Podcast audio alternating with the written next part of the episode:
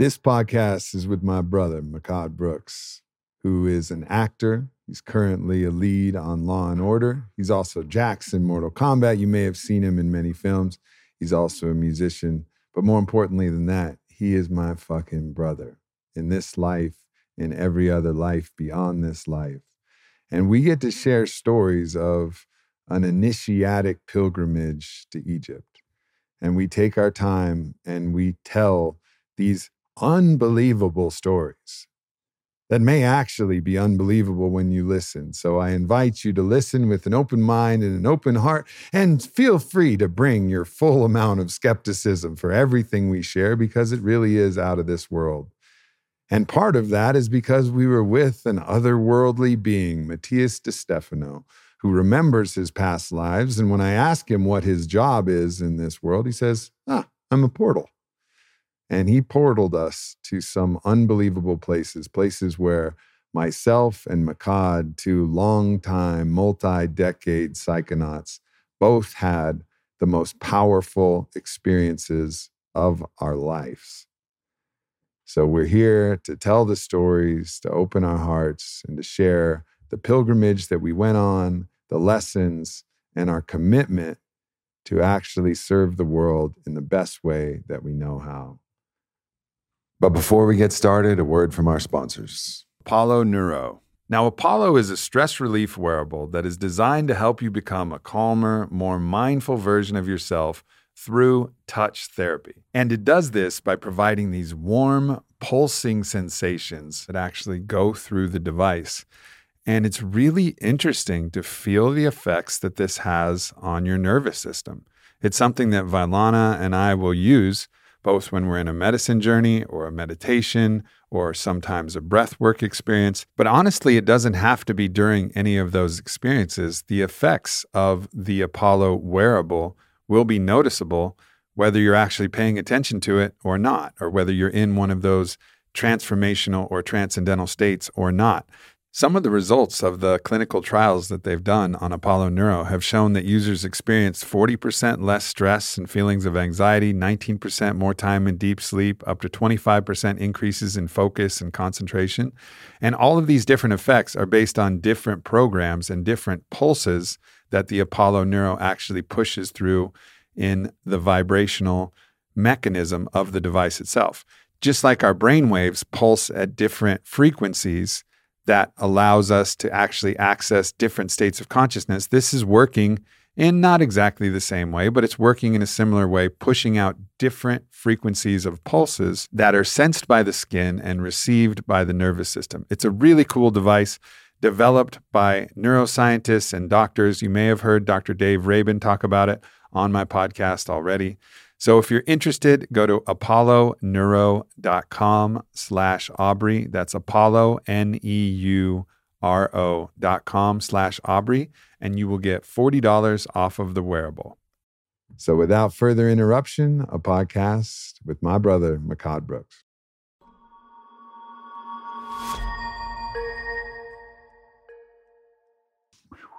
Well, Mehcad, my brother, we have a cornucopia, a feast of things that we can talk about.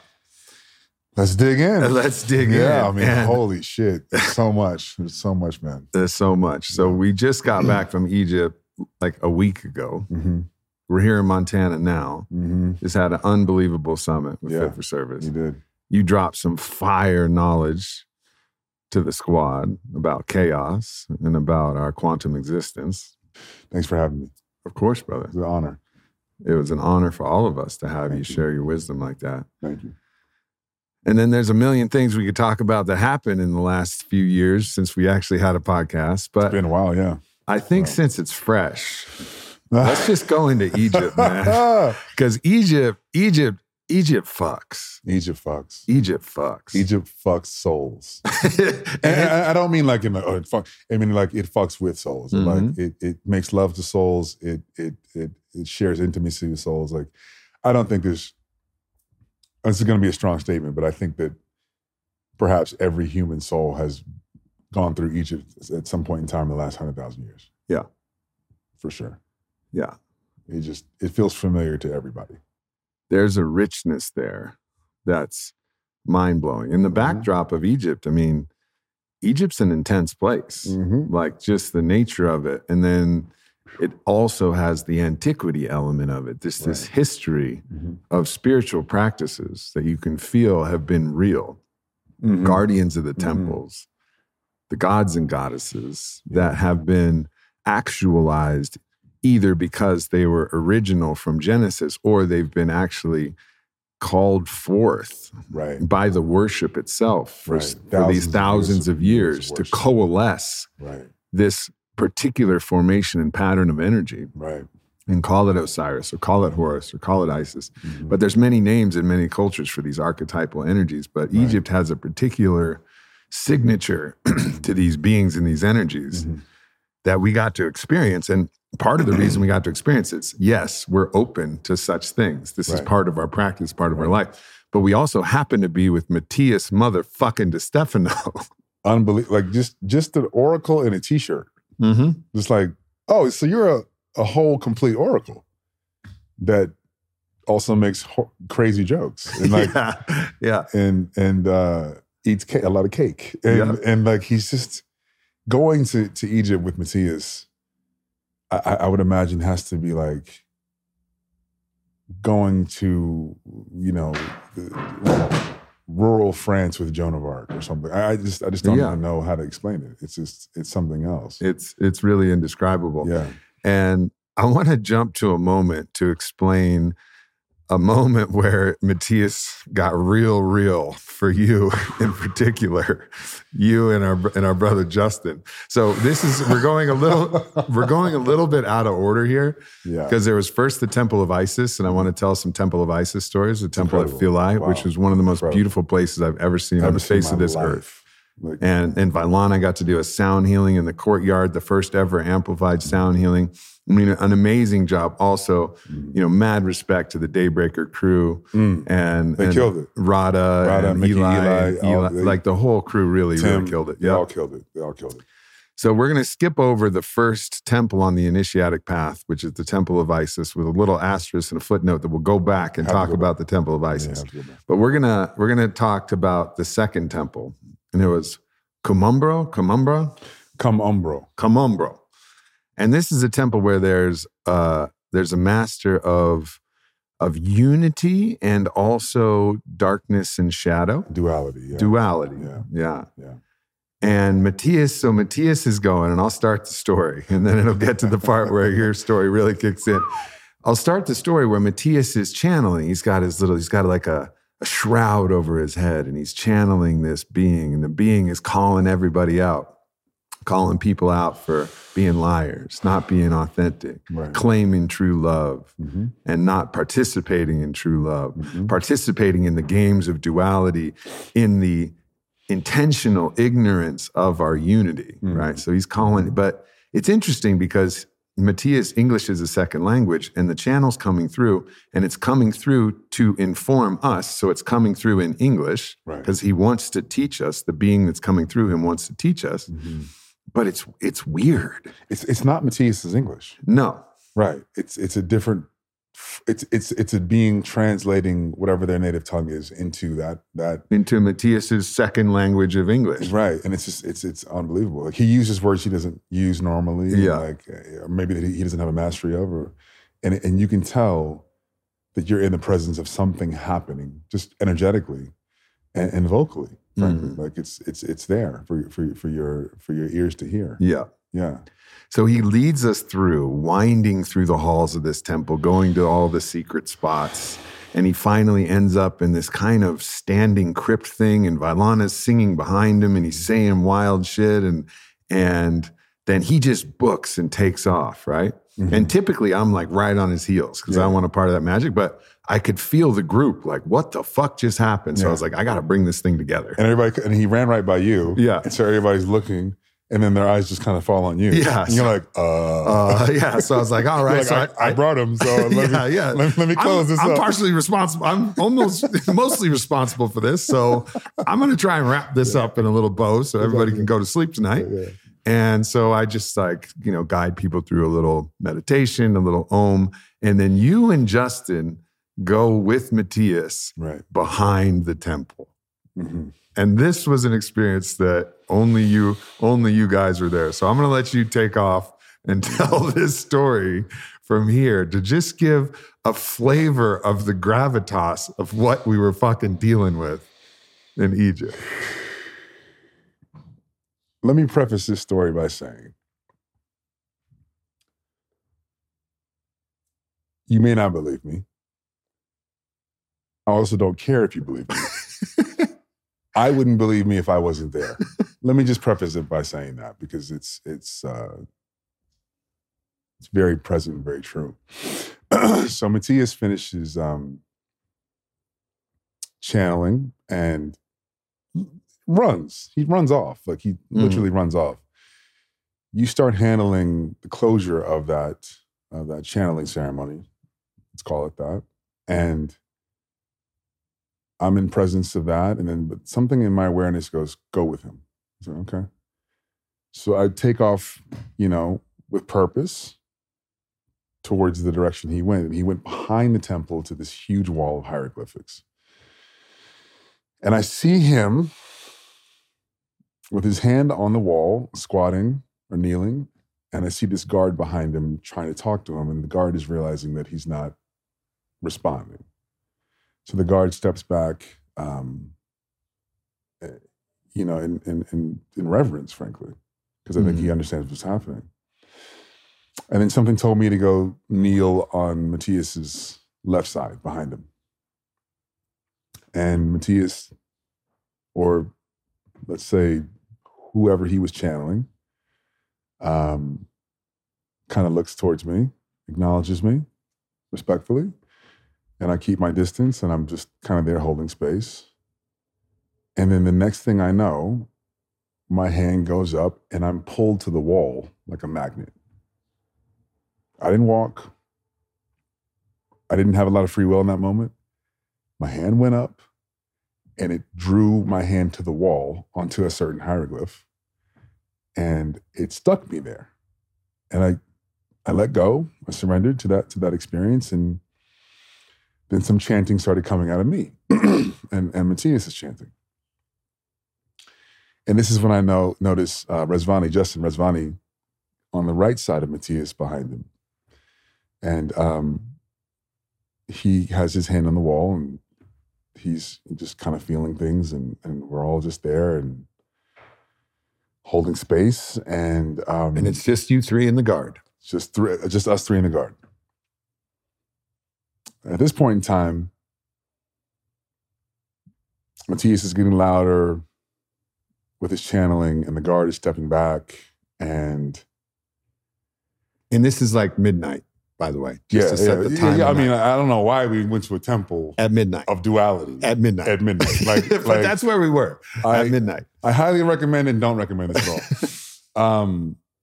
And so we're there, and the next thing I know, as my chanting, like, I'm self-conscious about what I'm doing. I'm like, am I doing something? Am I being an actor right now? Am I adding my own flavor to this? Like, what's happening? Right.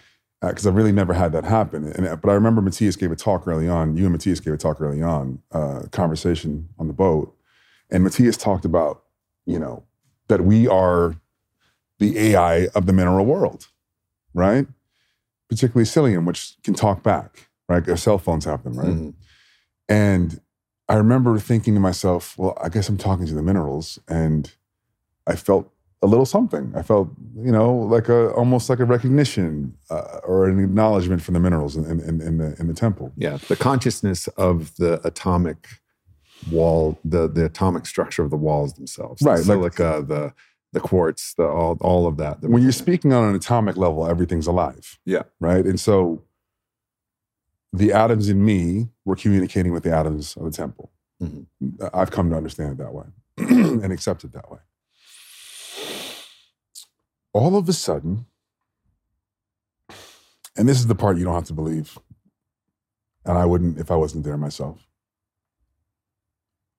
the wall started vibrating like a speaker at a concert. Like, if you ever put your hand on a really big speaker and it's like that,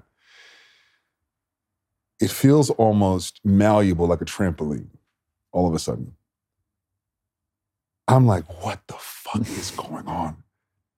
Next thing I know, Matias yells, he gets thrown back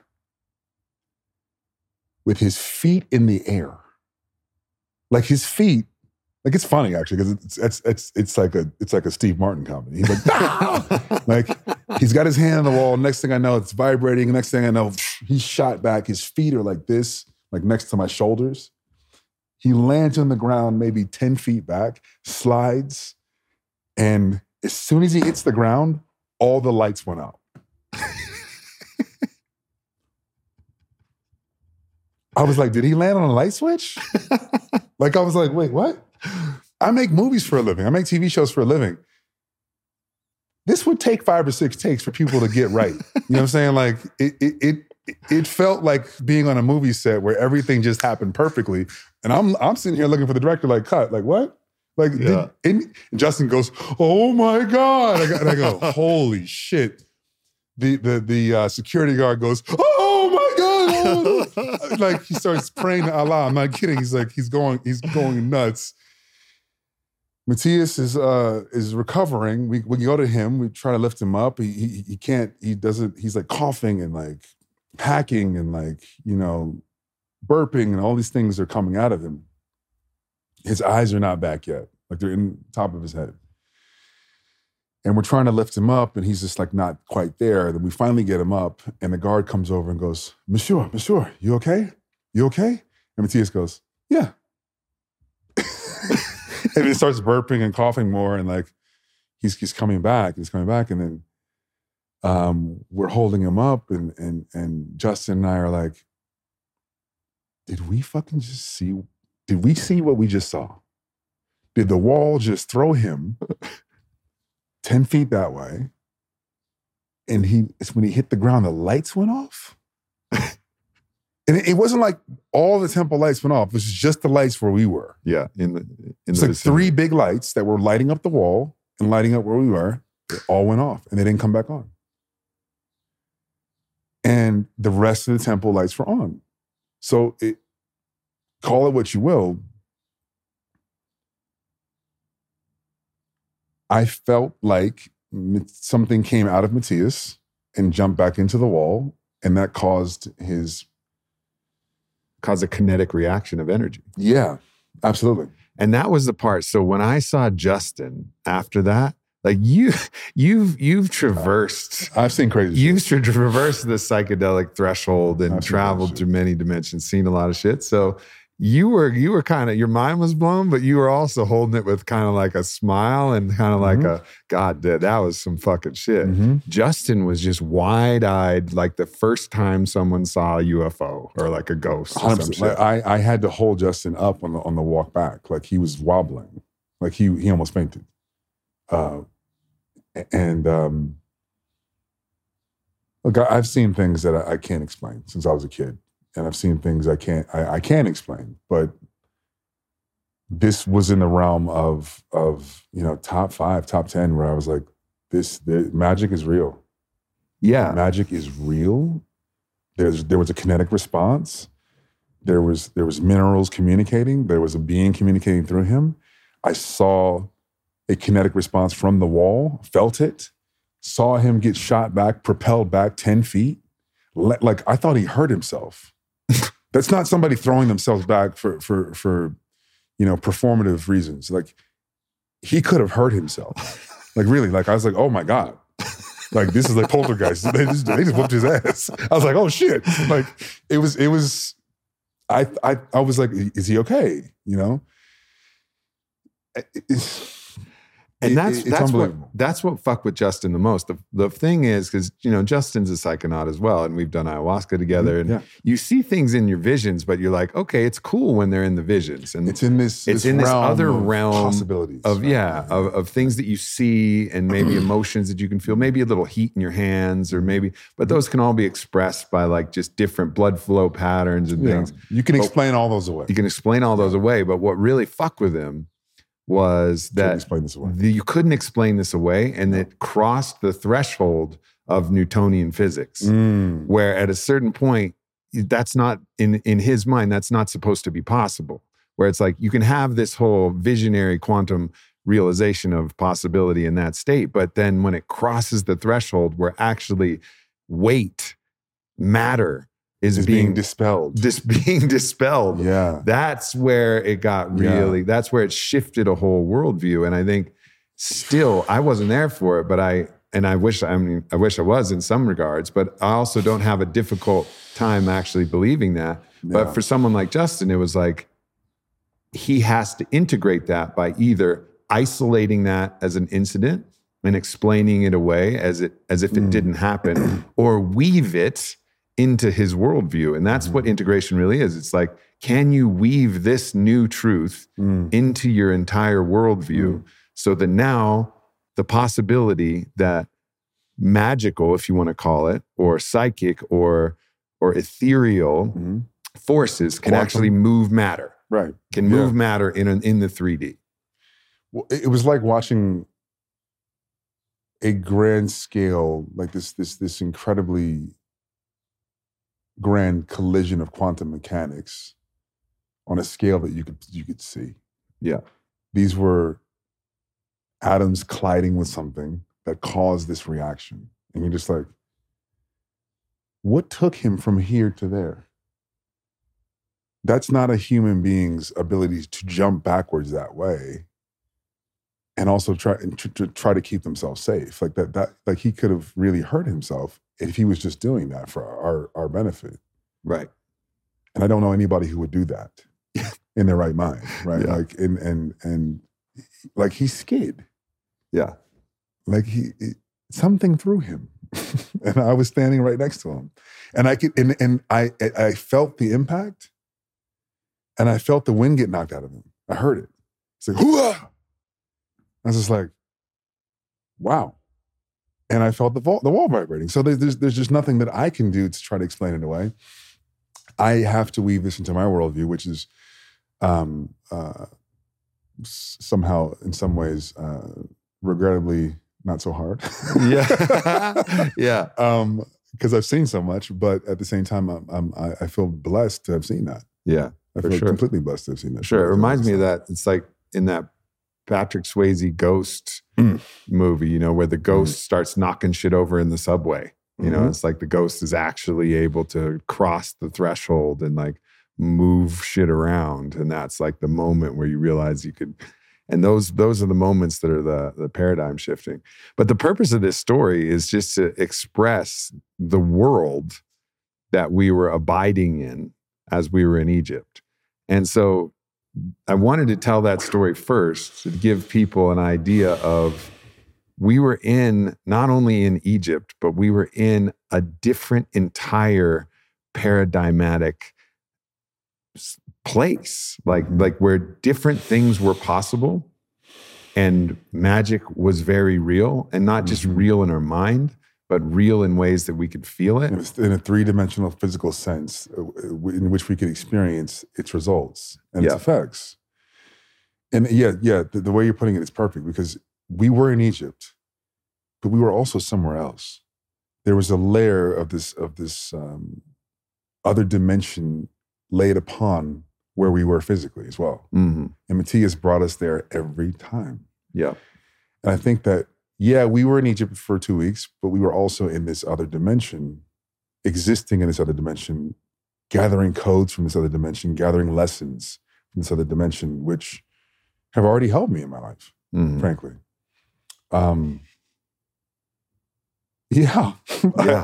still integrating. Of course. Of course. Like it was such an unbelievably powerful journey. So we'll go back to the Temple of Isis. And the Temple of Isis, now that you've heard, you know, this story from the second temple, the Temple of Isis in Philae, you know, again, Matias is doing his magical things. And one of the things that he did, we're going into the Holy of Holies, and Matias looks down to his left and he sees this mother cat.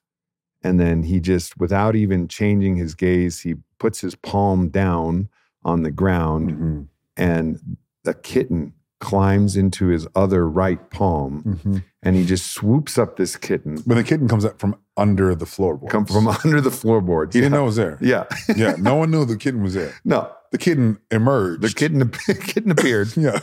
Kitten manifested.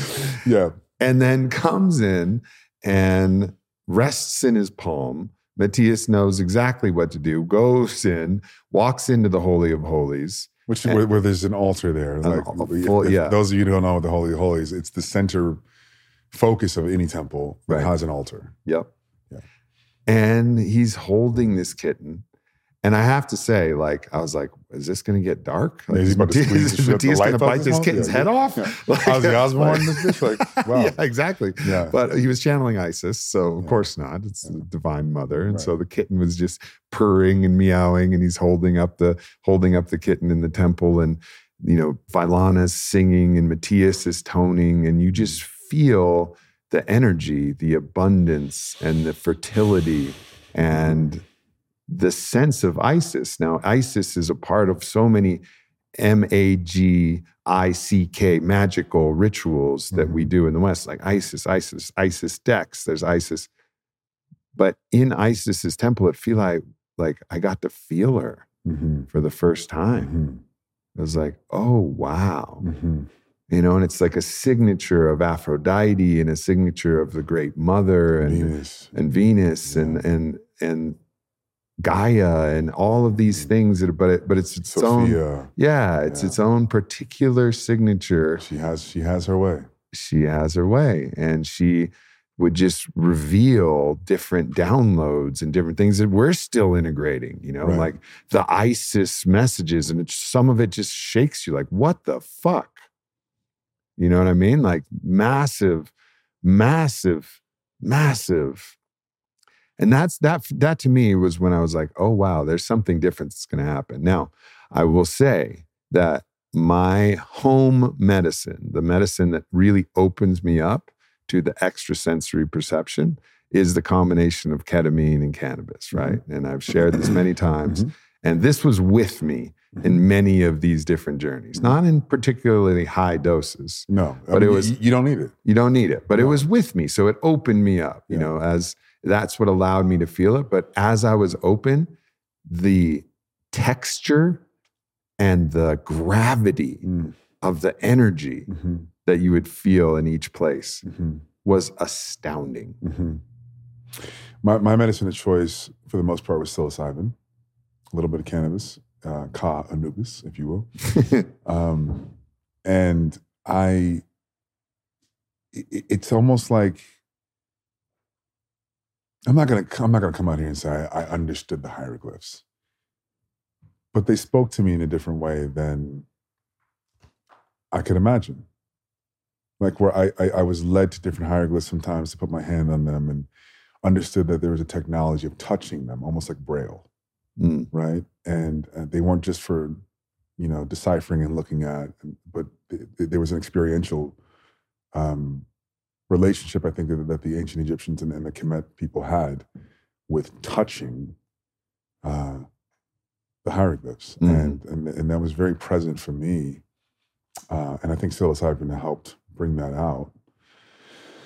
And also just, you could just feel the amount of love and devotion and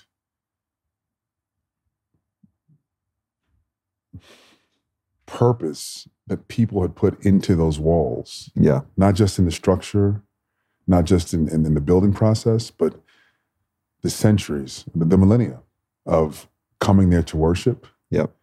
And building a relationship with the spirit of that temple. That was so present. That was what was really unique, is that there's not a lot of places where temples that old still exist with the same altars that were used in the magical rituals, the same walls. And if you live in an animistic universe, which most medicine people, who once you go in, you have an animistic viewpoint. This is what Don Howard would explain, is you recognize that all things are alive. Everything's. And if you don't think that, Just go to the atomic scale. Exactly. And then yes, they are scientific. Yeah. And then that's all. And that's all we are. Everything is alive. Yeah. And so the walls are holding the memory of all of the worship that's been there. Everything that's been happening. It's there and it's accessible because the walls still stand. And they've been there for however many thousands of years and the atoms haven't changed. Exactly. You know, maybe they've been exchanged in some way, but like they haven't changed. Yeah. The memory is still there. And they're holding those intentions and those I don't know what the word is. They're holding the ka of the people who have been there over millennia. Yeah. And it's you can just feel it. Yeah. It's unbelievable. Yeah. All right. So now let's move along the initiatic path to the Temple of Horus. Oh my God. The Temple of Horus. Now we get up real early. We do some yoga at dawn. We got up at 4, right? 4 o'clock. 4 o'clock. No, we left at 4. Left at 4. Yes, 4 o'clock. We got up at 3 something. And that's right after the Kom Ombo. And we're going straight into the Temple of Horus. 4 hours of sleep. Yeah. Yeah. And maybe less. And we do yoga in the morning. I'm like, really? Do we need to do yoga? We could maybe sleep, but it was beautiful. So we get in there exhausted and we start going into the Temple of Horus.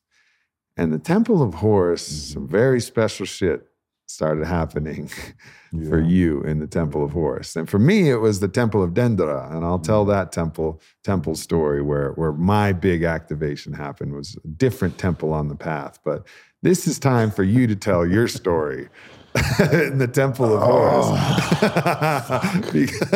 because that's where shit got real weird and in the most beautiful way, W-Y-R-D, in that magical weird. W-Y-R-D. W-H-Y-R-D. Wired. Why did this happen? Oh. Let me start this story off by rewinding 8 or 9 years ago. I'm at an ayahuasca ceremony that I set up in Ojai. It's about 20 people there. And it was a 3-day ceremony, or 3-day ceremonial process. And on the 3rd day, I have these visions about being in ancient Egypt. And they're fairly monotonous visions. It was me and another guy. We're teenagers, and we're laughing and making fun of who I think is our father, who's giving a speech.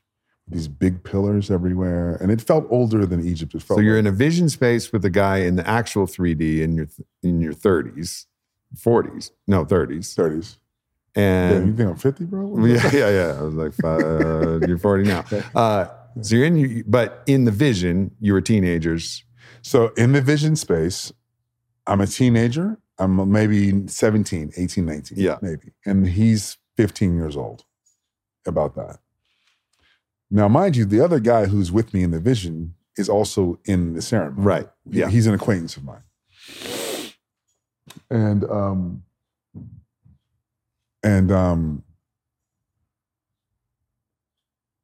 it's a monotonous sort of vision. We're like laughing at some father figure. Maybe he's our father. I don't know. Maybe we're brothers. I don't recall. And in this vision space, we're making fun of his speech. There's these big pillars, and it felt a little older than ancient Egypt. Maybe it was Kem. And I remember that we had gone boating that day or canoeing or something, and like I hit him with a paddle or something like that. And he was really upset about that. And like and it was like one of these memories where you're like, oh well, you know, I treated somebody wrong. Like it wasn't like this grand sort of like, oh my God. It's like God. Big brother, little brother shit. Yeah, it was just like a normal. Oh, you got a mosquito on you. Whack, I'm gonna hit you with a paddle. It was more like if you can't out paddle me, you get hit. That kind of thing, right? And it was like this really monotonous sort of like very mundane memory of ancient Egypt. It's like, it wasn't like this big sort of revelation. It was just like, okay, that's interesting that I'm having this.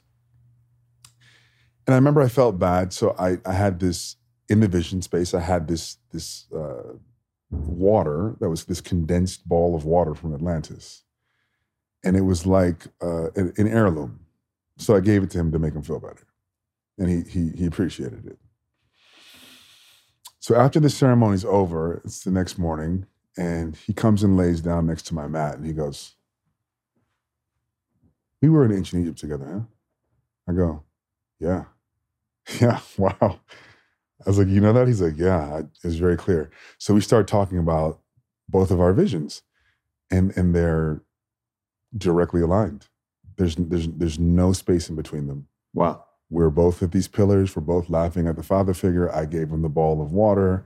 I had whacked him with a paddle. He had more insight on that part of the story because he remembered it, and he's like, "Who's mad at me?" He was mad at me now for thousands of years later for hitting him with a paddle or some shit. I don't know. And then he's looking at me and he goes, "You know, I came across that condensed water you gave me in this life. It's a crystal." I was like, "Get out of here." And he goes back to his mat, and he comes over and he hands me this crystal ball about this big. Little smaller than a golf ball. Yeah. Maybe a tiny ping pong. Yeah, ping pong ball. Yeah. That kind of thing. And I was astounded because I remember it looked just like that. And I was like, "What the fuck? This is crazy." He's like, I always knew this was someone else's. I just didn't know who.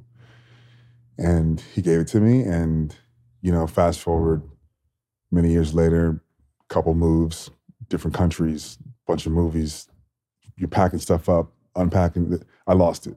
It was gone. Had no idea where it was. But I knew that one day if I was going to go to Egypt that I should bring it because that's where it came from.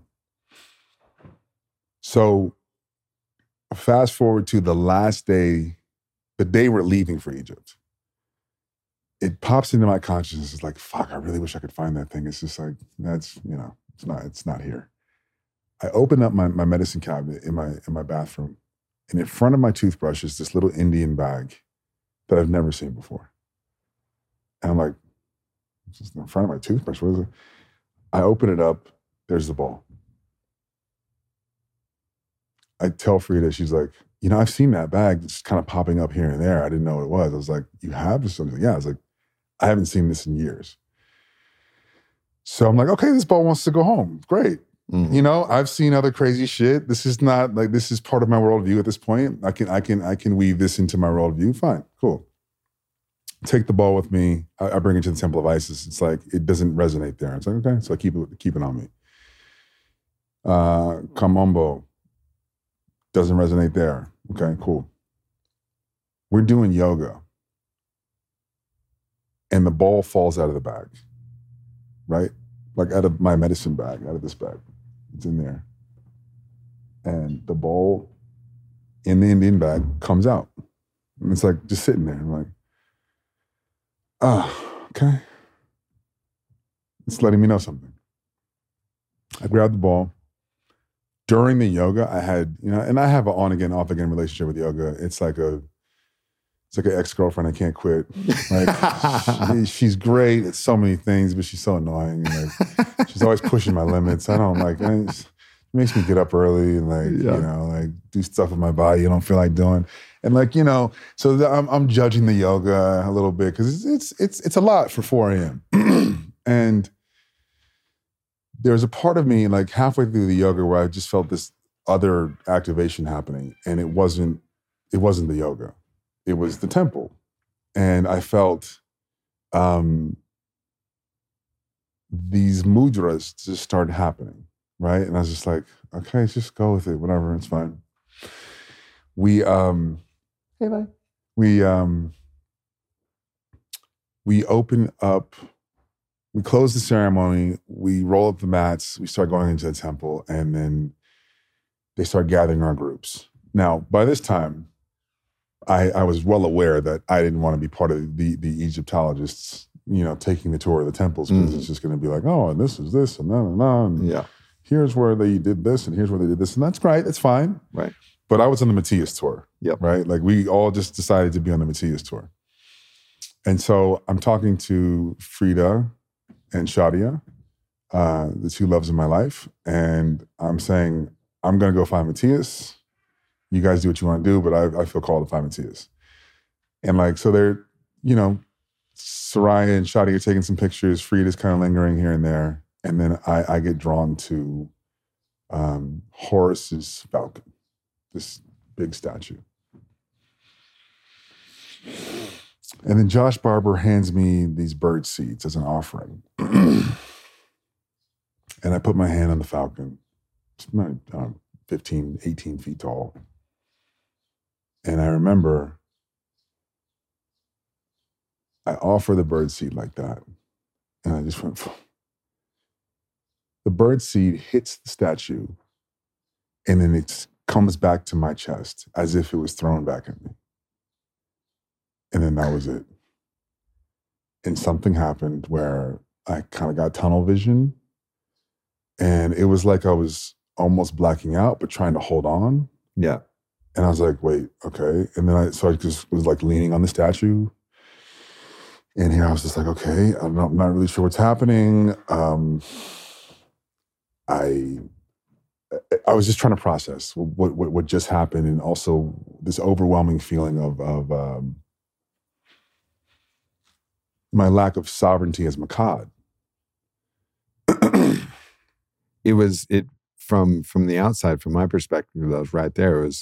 It was you almost started to sweat a little bit, and it was like you were almost fainting, you know. And it was this kind of like this overwhelming rush of energy, and you were trying to gather your bearings. Like, does Mehcad need to come stand up in here and get a hold of this situation, or can you just completely let go into this new wave that was coming through you? And I think that was happening. Like, time is whatever, but I think that maybe this is like 30 minutes after that, because like what I went into this is what I remember. I don't remember everything. I remember going into the temple. I remember finding two rooms that I knew I had been in before. Unmistakably. I saw this stairwell, and I walked up halfway across the stairwell, and I knew that this wall had been put here later because there's something on the other side of it. I knew that. And then I came back down, and then Frida's like, Matias is over here. Someone said, Matias is over here. I don't remember who it was. And so I go into this room Matias is in, and once again, I get pushed to the left side of his, his being, and I kneel, and I'm touching the wall. And as I'm touching the wall, the geometry starts coming in. Like, your listeners and your viewers will know what I'm talking about when I say that. It's just, it's that sacred geometry that happens during a psychedelic experience. It was like feeling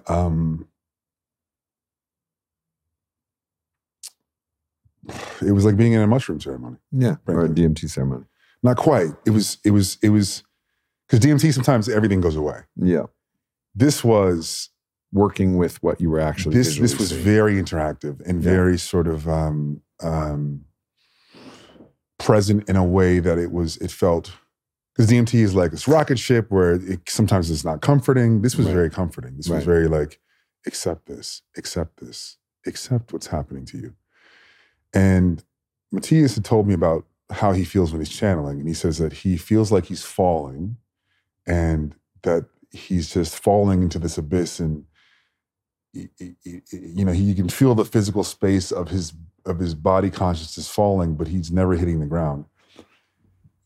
I didn't experience that. What I experienced was almost like a void that was put in front of me in between the constant observer and who I considered to be Mehcad, right? And then at light speed, that void became infinite. And I was like, wait, where's that going? Where's that? What? I'm supposed to be over there. I'm supposed to be way over there. Wait, I'm not in the forefront. What's happening?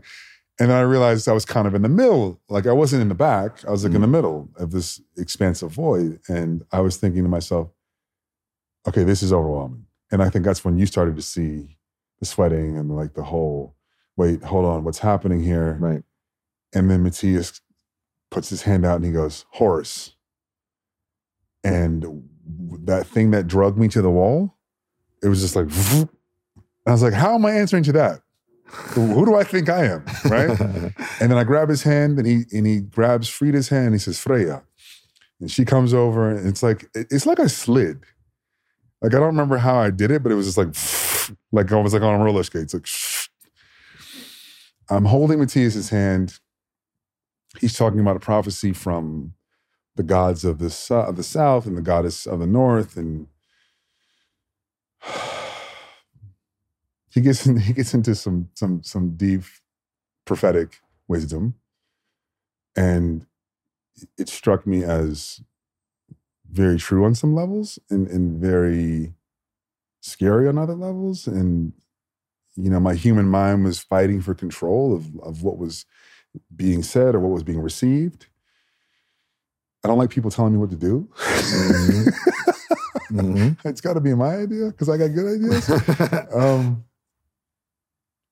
And unless it's the best idea wins, it's fine. He walks away, and then I remember being there with Frida and embracing her and feeling like I needed to get out of that room. I felt like I needed physical help. So I walk out, and I come back into the foyer, I don't know, a bigger area of the temple where the pillars are. And then I started seeing the pillars, and I'm like, these pillars are familiar. I think this is where I was laughing in that vision. And I remember standing there, and I just remember trying to talk to Matias. And then Vylana comes over and starts holding me and telling me something, and I don't understand what she's saying. And then all of a sudden, everything goes, and this is all black, and all I see is Vylana's face. And I think I fainted. Mm. Right? Like that was the moment I was talking about. Yeah. I definitely lost control of my physical sovereignty. Like I didn't have control. I wasn't strong enough to stand, and it wasn't fatigue. I was on no medicines. I was simply unable to control my body at that time. And I remember later Justin said, yeah, I had to grab your head because it almost hit the wall. Mm. I was like, was it like that? He's like, it was like that, bro. Yeah. I was like, wow. And then I remember I was on the ground and I was speaking in a different language. And it was, the language that was coming through was so potent and so regal. And so like ancient and also like phonetically virtually impossible. Some of the things that you were saying, the way that the vibrato of your voice was moving. I have no idea. I don't think the human voice can really do that intentionally in normal consciousness. It was like, what the fuck? Later, Zach Bell asked me to do it again. And I couldn't. I was like, well, like, he's like, what is, I was like, what is sound like? He's like, well, it was like you were doing this nasal thing, but the vibrato was like super fast and loud. I was like, I have no idea what you're talking about. And I saw a video and I was like, I can't do that. I can't do that. There's no way I can do that. Yeah. And so I remember I thought it was you, but it was Justin. And I was saying something that was meant for, my human mind thought it was for you, but spiritually, I guess it was for him. Yeah. And then I thought I was holding Vylana, saying something to her. Spiritually, it wasn't for her, it was for Frida. And then I knew exactly what I was saying in this other language, and it totally made sense for both of them, right? And then I remember, my arm shot up and I just stood up like with like almost like this force pushed me up. Yeah, like and then you went to full power. So that fainted Mehcad went crazy. All of a sudden into a full embodied, clear power where it was like, yeah, you were good. Whatever that was. Yeah, like so it was, I had no control over my body, but my body was in full power. Yeah. And I went to the walls and I started kissing the feet of these different gods and goddesses. And I knew who they were. And I was apologizing to some of them, and I was angry at some of them. And I was like, why am I angry? Like, why am I apologizing? What did I do? What?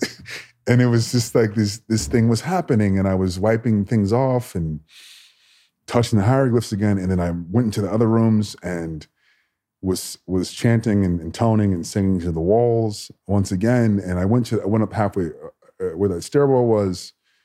And I remember my body twisted doing something, and this is how we used to open this part, but it was closed now. And I was upset about that. And I remember somebody said to me, he was like, oh, this is beautiful. And I was like, who are you? I was like, what are you talking about? And I just kept moving. I kept going to different rooms. And then we get to this one room.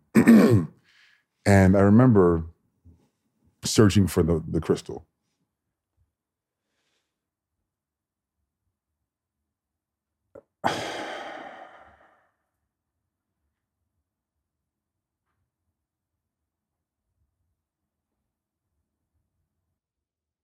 Sorry, I'm just like,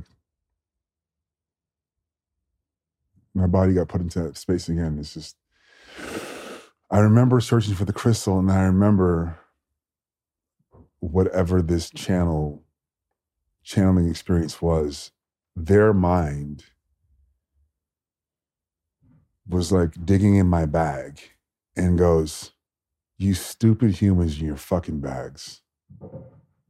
Why? Like, what are all these fucking bags you guys have? And I was like, offended. There was a part of me that's like, what do you mean? And I think I'm getting emotional because it's like, it was as if I was experiencing its own frustration as my own. And I was like, it felt like a psychotic break in a way, because it was like, well, this is not my frustration. I love this bag. Yeah. I need this back. But I really did feel, it used my own receptors to be frustrated about human beings using bags or something. Like, and I was like, this is so, it feels so minute in the grand scheme of things, but it was like, experientially for me, it was where I accepted that something else was in me. Yeah, and it was like, listen, I'm used to wizards' cloaks that have pouches where I know where everything is. Right. We don't have bags. We wear all of our sacred objects. Yeah, transmuting, quantum energy into what I need, right? From the ether, fine. But this bag? What is this shit? So I remember I couldn't get anything, so I think I just dumped the bag out. Or it just dumped the bag out. And I got the crystal, and we're in this room where all these little holes are in the wall that are perfectly sized for this crystal. Yep. And I start putting it in the holes and like rubbing it and praying. And I called you over and you were doing the same. And I think you remembered, like, this is how this went, right? Mm-hmm. Like, when people would put these balls in these holes and you would pray. And in this transmission about water came through me. And the part that I remember was about the fact that we're borrowing the water in our body from the sky. And we're borrowing the water in our body from the earth. And then it belongs to the sky and it belongs to the earth. And because we are able to hold that water, we are the sentient receptors between the earth and the heavens. And that it's all sacred. All the water is sacred. And so we're sacred beings because of the water. Mm. And I remember that part distinctly. We moved on to different rooms. Every room we went into from that point on had a hole where that ball fit in. And I came out of another room that Matias told me to go into, and I dropped the ball, and then it's like I couldn't hold on to it. It's like vibrating and moving. So I would drop it, and it rolled over to this other guy, Carl. And I was like, part of my human mind, my ego was like, why didn't it go to one of my friends? I was like, well, guys, Carl's a new friend. And I was like, and he starts to walk over. I was like, no, grab that. He grabs it. Now, I didn't see a hole in the wall prior to this. And I go, where's he gonna put that? I look over, there it is. He goes and does it. And I have my hand on his back and he's channeling, I'm chanting. It's a whole thing. And he leaves the ball there. I take it back out. Matias calls us over. We go to the back of the temple, this huge hieroglyphic wall. Matias walks us over to this hieroglyph that's about the primordial waters raining down on the machine of consciousness to make it work. I'm like, I don't remember exactly what he was saying, but I do remember that's the hieroglyph he pointed us to. And there's a hole in the wall, very big hole, big enough to get a small hand in. And he put the ball there, or he showed me that's where the ball went, and I put it there, and I did some more prayers. Called you over, you did the same. And then as we're dispersing, Matias started walking away.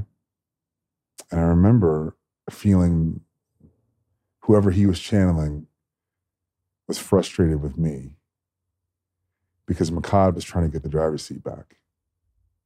Like he was trying so hard to remove that void and be like, I need control of what's happening right now.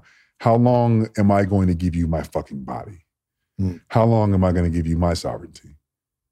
Right? I feel crazy. I feel ridiculous. I'm embarrassed. This is what's happening. I didn't come here for this shit. Like this, all this is happening, right? Rather than you know, being in the experience of it fully, at that moment, I was trying to pull myself out. And I regret that. So I grab the ball again. So I think it's part of my own consciousness and my own ego. And I go into the Holy of Holies. And then I see my best friend sitting on the throne where you belong. Vylana's singing to you. And I'm sitting right across on this, they have this like, I don't know what it's called, but like there's a chariot that the humans hold. Right? Yeah, like a human litter of some sort. Yeah, it's the Rolls Royce of their day, for sure. And I'm sitting on the edge of that, and I'm watching this whole thing happen, holding space. And I have the ball in my hands, the crystal in my hands. And it's looking at me, right? Going, put me back. I want to go home. And I'm like, oh, fuck. This is where you belong. So I get up and I go back to the wall and I put it into this semicircle within the hieroglyphs that are about the primordial waters coming down to make the machine of consciousness work. And I stick it as far in that hole as I possibly can. I blow it, all this dust comes out. I'm like, oh my, Indiana Jones over there? And I remember feeling this sort of completion of this ayahuasca vision of being in ancient Egypt, handing that ball over to somebody else. Thousands of years later, getting that ball back in Ojai and then bringing it back to the Temple of Edfu, where I know I handed it over the first time. And just the idea that we're sitting here today in Montana, knowing that a piece of my life and a piece of my devotion and intention is now in the wall at the Temple of Edfu, where it belongs. I'm not saying that this is the water it needed to make the machine of consciousness work, but somehow I was meant to bring that back there, right? And only a child's hand or a woman's hand perhaps can get in there and get that ball, because I made sure it went back into the edifice for sure. And there's something really special about leaving a piece of your devotion there, you know? And so if any of your viewers go to Edfu, go to the back wall, look for the hieroglyph in the center of the back wall that has these primordial waters bordering the hieroglyphs. And you'll see a, you know, semicircle, kind of a half moon hole in the wall. If you look in there, you'll see condensed water from Atlantis. I truly believe that. Yeah. So there's that. This is why we said Egypt Fox. Egypt Fox. So, and listen, like I know how ridiculous this will sound to the uninitiated. I get it. I know how people are, this motherfucker's crazy. Yeah. Mehcad Brooks is crazy. I felt very self-conscious after. I went and hid in my cabin half the day after. Like, I needed to drink a lot of water, and I needed to rest. I needed to process everything that happened. But I also felt like, did I have a psychotic break? What the fuck just happened to me for 6 hours or 4 hours in that temple has never happened to me in my life. Like, I've had moments in ayahuasca ceremonies and psilocybin ceremonies where and maybe at the peak of a DMT ceremony, where you're channeling something or spirit comes in. Got it. Understood. But you know it's about to happen, or you know it could happen, right? Because of the decisions that you've made to get yourself in a position to open in that way. To show up and just do yoga and walk into a temple and then have your body overtaken by the amalgamation of so much ka and devotion and intention for thousands of years that comes in, that coalesces into a being, perhaps, and then it comes into you. It's a different level, It's not lost on me how this sounds. It's not lost on me that I'd spent a day and a half thinking I had a psychotic break, maybe. And should I worry about that? Should I be concerned? And then as the week progressed, the answer was no. It was like, no, bro, you're fine. You didn't have a psychotic break. You still, you know who you are. You know what you love. You know what's important. There's no collision of ideas coming from. There's no neurodivergence happening that hasn't happened before. So no, you're fine. This really fucking happened to you, or you participated in this process. And I'm still integrating that experience, and it's still very tender for me. Yeah, like, of course. Like, I was mad at Matias. Yeah, I was like, dude, what'd you do? He's like, I didn't do anything. and this is like another overwhelming theme for me. It was like, oh, I wasn't ready.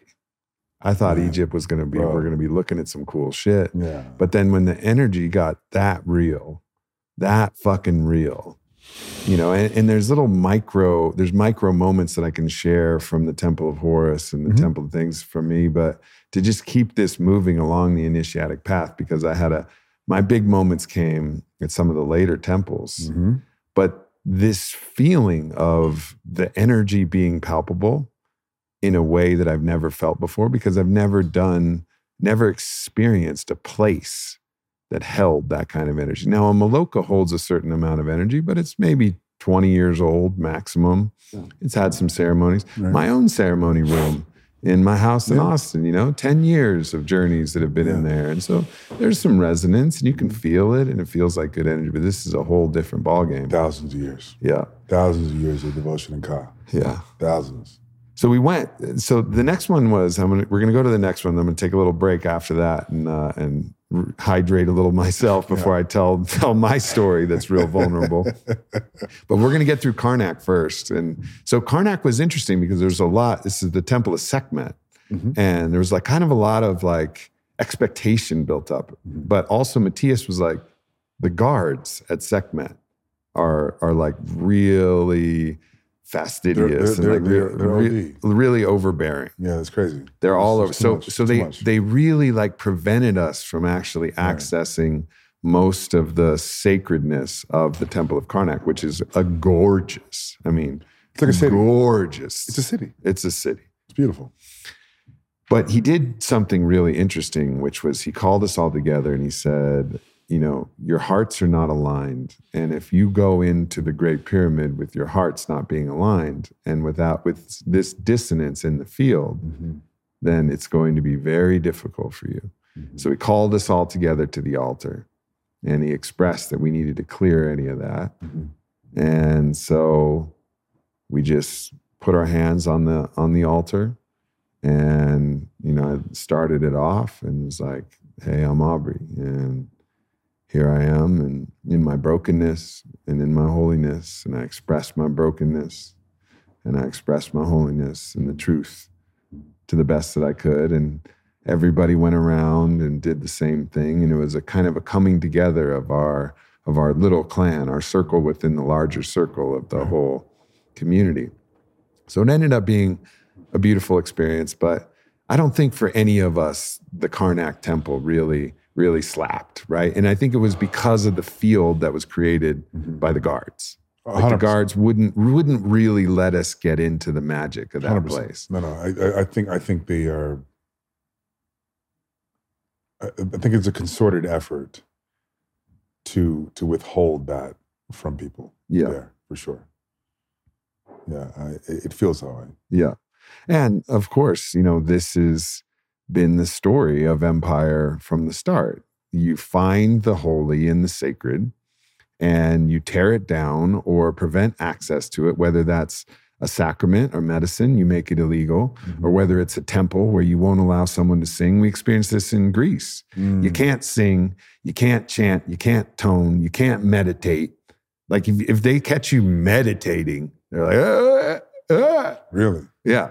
Like, hey, you know, and so there's this energy of like, no, like none of this shit. None of this old ancient way shit. Yeah, you can just look at it.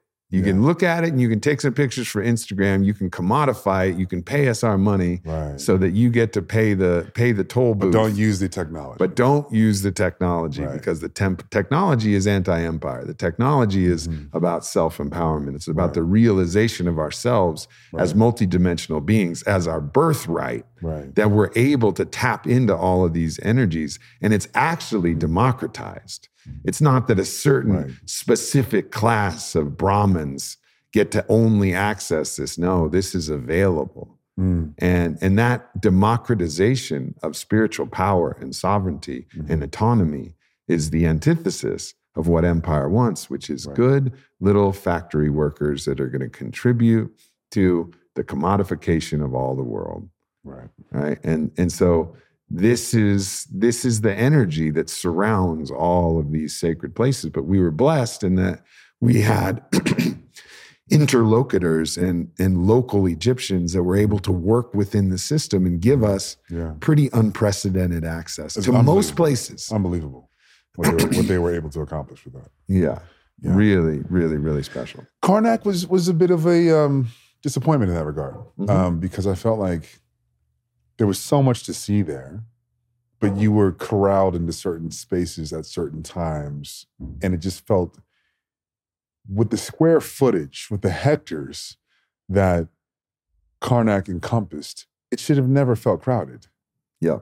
But it always felt crowded because we were being corralled into certain places at certain times. And it's just like, it was a lot. And like, I look forward to going back there under different circumstances. Yeah, for sure. Yeah.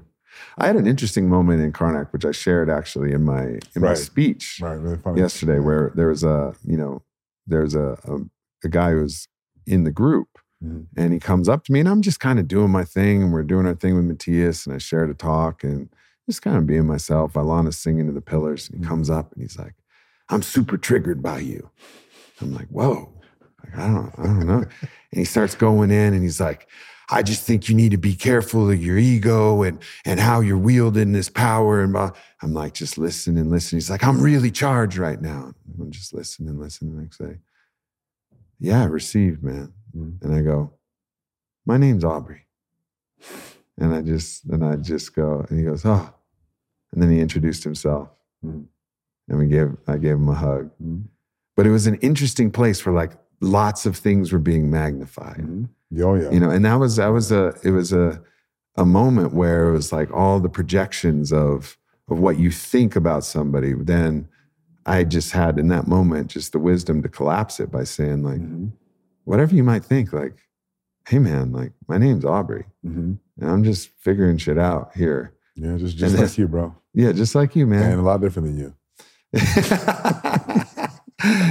And so that was an interesting moment that happened there. But it was just one of those things where it feels like, you know, if we can go back and actually kind of clear some space somehow, yeah, I think there's more potential there. I think we can. Yeah, I think that feels like a place where some real magic was happening. Why? And it's likely the reason that they're so guarded. Yeah, exactly. Right? Like you can almost tell the sacredness by how much clustered armor mm-hmm. is protected around it, and how much restriction mm-hmm. is like you can yeah. tell where the magic is by the taboos. They're giving it away. Like, you're not doing a good job of hiding. Yeah. Like nothing, no chanting. Like yeah. why? Yeah, there's a secret here. So we talking about your shit now? Oh man! All right. So now your turn. Yeah. So now I got to tell the story of Dendera, mm-hmm.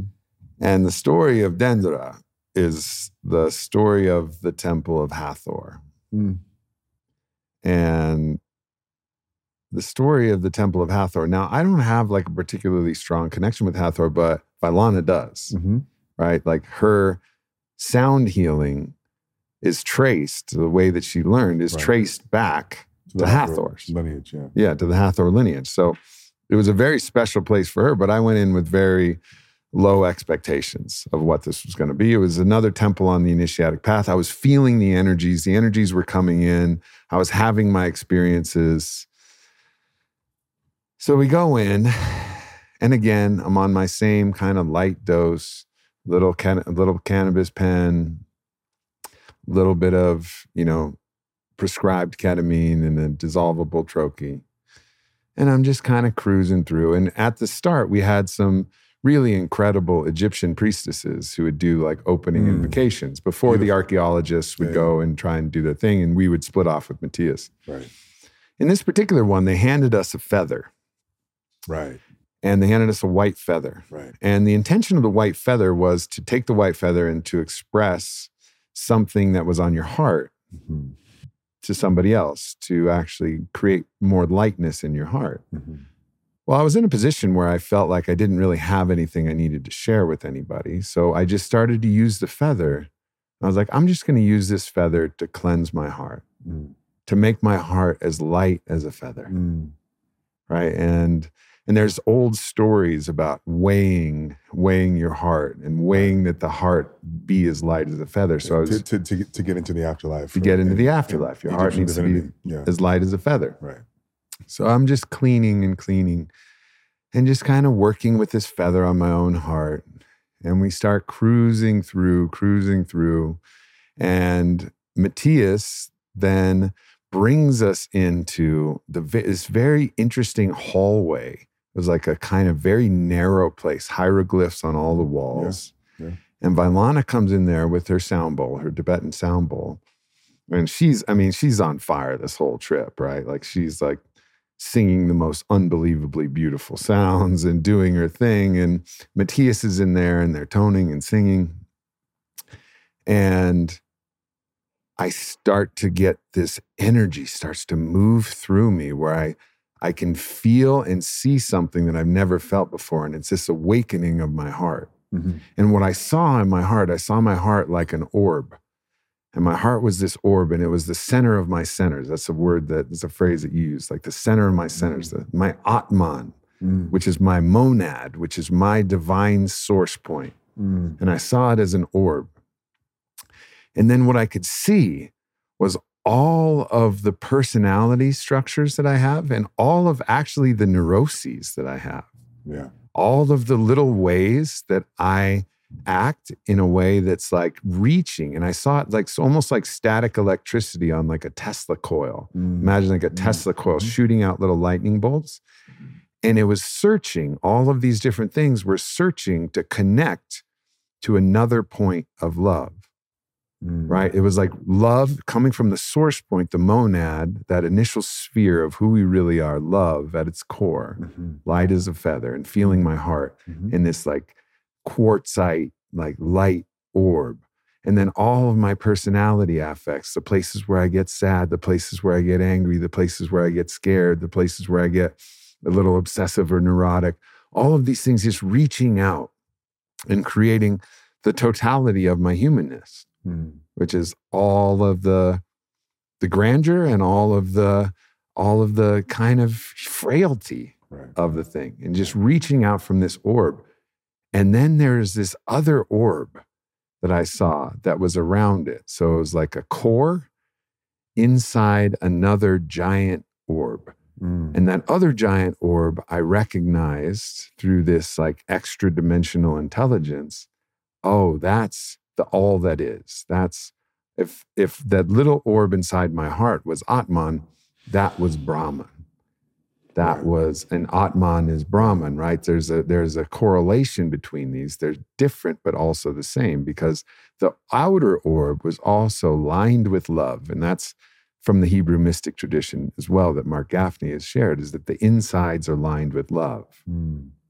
So I found my source point was a source point of love. And then I had all this static electricity. And then I saw the outer Brahman, the all that is, which were the insides were lined with love. And I could see that that was not only in my heart, that was in everybody's heart. Right. That every single person had the Atman, had the source point, had the point of love, the orb of love in their own heart. And every single thing they're doing, every petty jealousy, every laugh, everything was just reaching to try and connect to the all that is, the outer Brahman. And it gave me this, for the first time in my life, the feeling of unconditional love. Because when I recognized that all of us were the Atman, the monad, the source, and all we were doing, no matter what it was, no matter even if it was vile, what we were doing, there was some way in which that static electricity was reaching from that, trying to make it, to touch the outer wall of love so that love connected to love. But it would get lost in the distortion and in the prism and in the fogs. And sometimes it would find dead ends. And sometimes the darker forces, the upside down world, would pull the energy down into a place where actually it couldn't find its way out, back, love finding love. It would get stuck. But I could see that no matter what anybody was doing, it was all just their own source love reaching to find the greater universal love, and sometimes just finding itself getting in cul-de-sacs and dead ends and getting frazzled in certain spots. But I recognize that we're all on this same journey, myself and everybody, as like the center of our center, reaching through all of our personality affects to try and find the safety, the love of everything else. And it was the first time in my life where I could look, with my own vision and see the entirety of every human being and say like, tatvamasi, like I am that too. Like you and me, you or me living a different life. Your orb is the same as my orb. And we just have different patterns of static that are reaching. And then I made an interesting move. I said, all right, well, what if through my own observation and quantum realization, like the observer effect, what if I observe that all of my affects, all of these things that are reaching, that feel a little tender, that feel a little vulnerable, that wants a little love in this situation, that wants a word of affirmation, all of this, what if I just create an invisible thread of energy that connects all of these end points of my static electricity and connects them to the Brahman, connects them to the universal love. And through a visualization practice, I saw the entirety of myself, and then I visualized a thread that connected everything to the outer Brahman, to the outer orb of love. And that visualization then started to pulse and started to become real. And I started to feel like, oh my God, we use the word unconditional love, but like I'd never really felt unconditional love. No. I felt ecstatic love. Sure. You do a Bufo ceremony, right? It's like ecstatic love. Sure. Oh, love. Yeah. It's like, whoa, you're just blown. That's ecstatic love. 100%. But there's not enough awareness for it to be unconditional. And it's not sustainable. It's not sustainable either. So it's ecstatic. Yeah. It's ecstatic. Yeah. So there's many different expressions of love. There's erotic love. There's all kinds of different, but unconditional love, this was the first time that I touched it and I felt it, because all I saw was love and the static electricity reaching and sometimes getting pulled into dark places, mm-hmm. but knew that all it was reaching to find the outer love. Mm. And then in my own self, then I just connected all of those threads to the outer sphere. Mm. So that happened in that little hallway. And then there was another Holy of Holies where I was holding space as Matias and Vylana and the goddesses were doing this ritual, and I was just in meditation, like holding this space of unconditional love and protecting the energy so that they could do what they were doing there. And there was a few moments, but then we climbed down from this. That was kind of like you had to get on a ladder to get to that place. Mm-hmm. We move on down and we go into this particular part of the Temple of Hathor, which Matias is guiding. And Matias then grabs me and Vylana and puts us in the center of a circle of people. And there was six people. It's a bigger room, right? It's a bigger room. Yeah, it's a much bigger room. Mm-hmm. And so me and Vylana, sacred union, masculine and feminine, mm-hmm. you know, and we're there in the center. And then he grabs three men and three women. You were one of those men. Frida is one of those women. And he starts to direct the people to start toning in a particular tone. Right. Right. And then rotating mm-hmm. in a particular way. Mm-hmm. I'm getting goosebumps hearing this again. And I was there. Right? So I'm already in this experience of visualizing and feeling this unconditionality of love and understanding it somatically. And then this Stargate technology, literally like that old show Stargate, where like things are like twisting and moving, but it was three people and three people, mm-hmm. you know, three men, three women, and then me and Vi in the center. And the most powerful activation of my whole fucking life happens then. And I didn't take any more medicine. I had a little bit of medicine. Wait, sorry, say that again. Yeah. The most powerful activation of you, the psychonaut of our generation. Yeah. Our Timothy Leary. You're telling me that the most powerful activation that you've had in your life, because I know your life. Yeah. Was in that temple. Yeah. Let's go. Yeah. Let's go. You're in for a treat. Let's go. Oh, man. Sorry, I didn't mean to interrupt. I wanted to make sure that you chose those words correctly and that I heard that correctly. Okay. And the interesting thing is a lot of times you try to correlate like the gravity of your experience with the quantity of the substance, mm-hmm. right? Mm-hmm. You know, like, mm-hmm. oh, well, mm-hmm. if you do 1.3 of the bufo, then you're going to blast off. Four cups high, you know. Or seven, this was 2 hours after I'd done a little bit of medicine. So I'm not saying so I was open, but the most powerful psychonautic experience of my whole life happens in that technology. And I start shaking. Yeah. And this emergence from my heart just fully opens. That energy center, that chakra, you know, what we call our heart, after I'd kind of understood and felt the nature of unconditional love, all of the pieces of my Atman, all of the energy, instead of me imagining an invisible thread of energy connecting all of those threads of my personality, mm-hmm. they all just plugged right in. Atman plugged into Brahman. Plugged right in and started pulsing back and forth, pulsing. And the people were spinning and the tones were happening, pulsing. And this is happening in my heart center. And then Atman is Brahman. It became one. It pulsed, faster.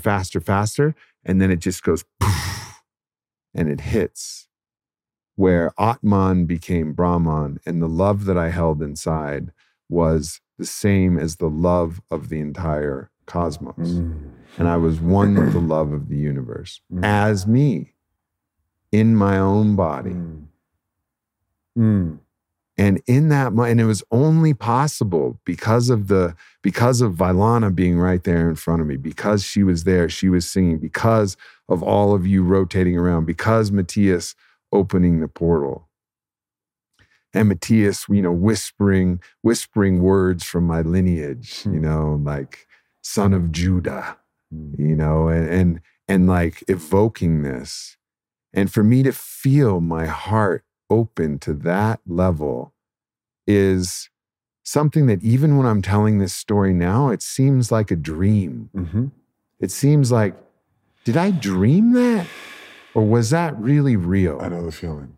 Did that really happen? Because it's so hard to actually weave that into and integrate that into life, the place where my heart merged with the heart of the whole universe. Yeah, and I mean, I was there, and I felt the resonance and the frequency coming off of you, and it just felt like pure love. And if you notice, what Matias did was he had the three divine feminine energy and the three divine masculine energy holding hands, were spinning around you. Whenever somebody else came in, he goes, no, outside of the circle and go around them. He was creating the six-pointed star, the Merkaba. Right. He was creating this like geometrical technology. And a cell. Yeah. The nucleus, the electrons, the protons. Yep. Right? And the orbit that they have. He was recreating that, which is incredible. And I think also what is present for me when you're telling this story is the difference between the Eye of Horus and the Eye of Ra. Mm-hmm. The Eye of Horus is the center of the center. Yep. It is the light, it is the exploration of the light that doesn't have a visual spectrum that's inside of you, which comes from source and emanates outward. That's the Ra. Is it the Ra or the Horus? The Ra is the sun. Right, but the Horus is the interior, third eye. Third eye. Right, so it's what I guess what I'm saying is, the Atman feels like Horus, and the Brahma feels like Ra. Yeah, that's and in their language. And I had a similar experience as well with embodying what happened in Edfu, but I saw them as eyes. Yeah, and me being in the center of that void was the Eye of Horus, and that void, that expanse, was the Eye of Ra. Yeah, right. And it didn't feel. Once again, it didn't feel. Matias explained void to us on the boat. It is everything, the entire singularity, all possibilities condensed into one point. Yeah. And that's what that expanse felt like, right? And I think it's important to make the distinction that we all have that inside of us. Every single one of us. And that's the most important message to share from this. It's not that there's special Mehcad and special Aubrey who only had access. There's technology available for us to recognize our own Atman and Brahman relationship, our own Eye of Ra, Eye of Horus relationship. All of these technologies are encoded in the ancient temples, in the ancient ways, and these. This was the technology of Atlantis. When we think of like the Atlantean civilization pre-Diluvian, before the flood, we imagine that they were like fucking cruising around on spaceships and shit. And when you talk to Matias, who remembers his past lives, he's like, no, man, we were riding around on donkeys. Yeah. But our spiritual technology was insane. Was dialed. Right. Like you guys have the internet. We connected with each other through that same field of frequency, but just with ourselves. Right.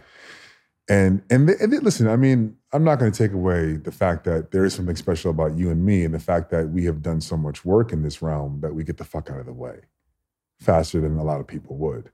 But it is available to everybody. It's available. As long as they have the presence to get the fuck out of their own way. Yep. Right? And it's within all of us. Yeah. Release that social conditioning of, is this weird? Is this wrong? Is this witchcraft? What is this?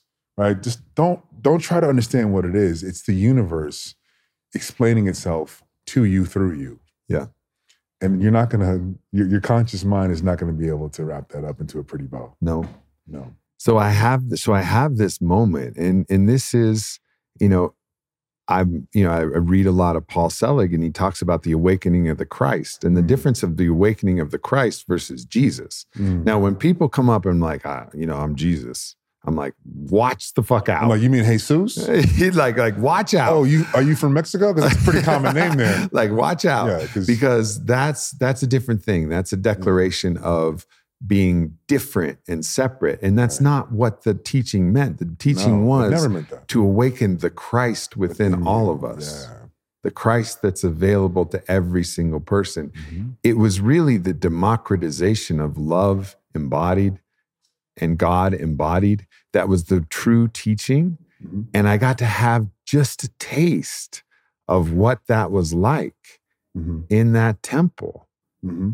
And it was fucking mind-blowing. And it's something that if I don't continue to tell the story, I would just kind of shuffle it away into like a corridor of my consciousness, because it's so big and so unbelievable that it's hard to weave into the story thread of my own life. I get it. Yeah.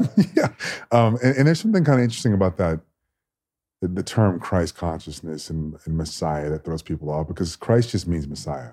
But here's the thing. Who are you the Messiah for? Yourself. And that is something that we can all wrap our heads around. It's like, I can save myself. I can be the person that dies for my own sins. I can be the person that pulls myself up out of this abyss of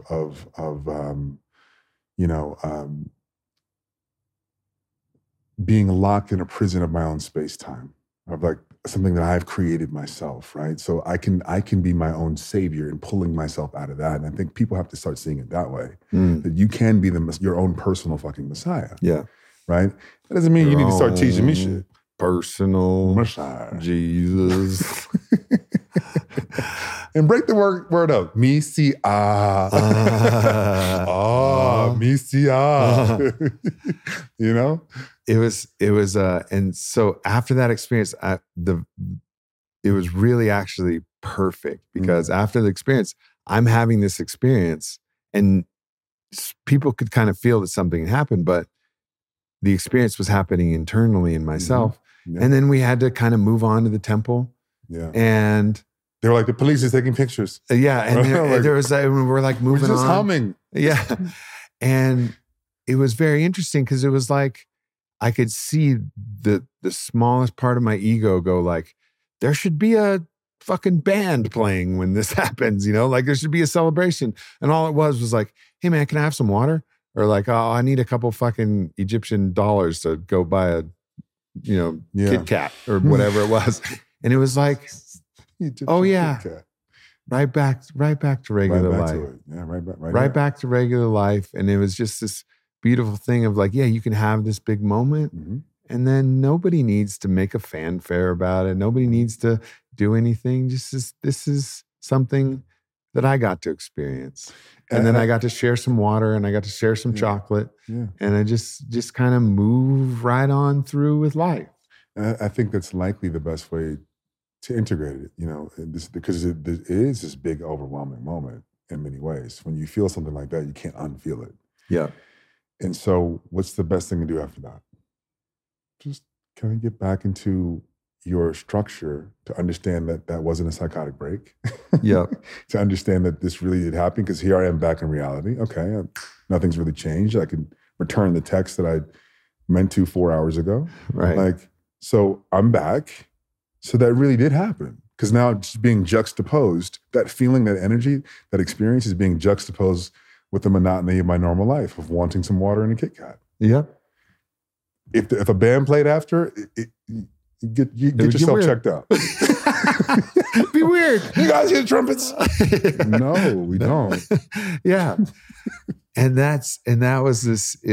It was just this kind of like beautiful moment of having such a big experience, but then just knowing that, and it made it like, this is a part of the story of the new humanity and the new world that's coming online, where it's not just one person that does this. It's all of us start to activate our monad, all of us start to activate our Christ itself. All of us start to activate our Atman.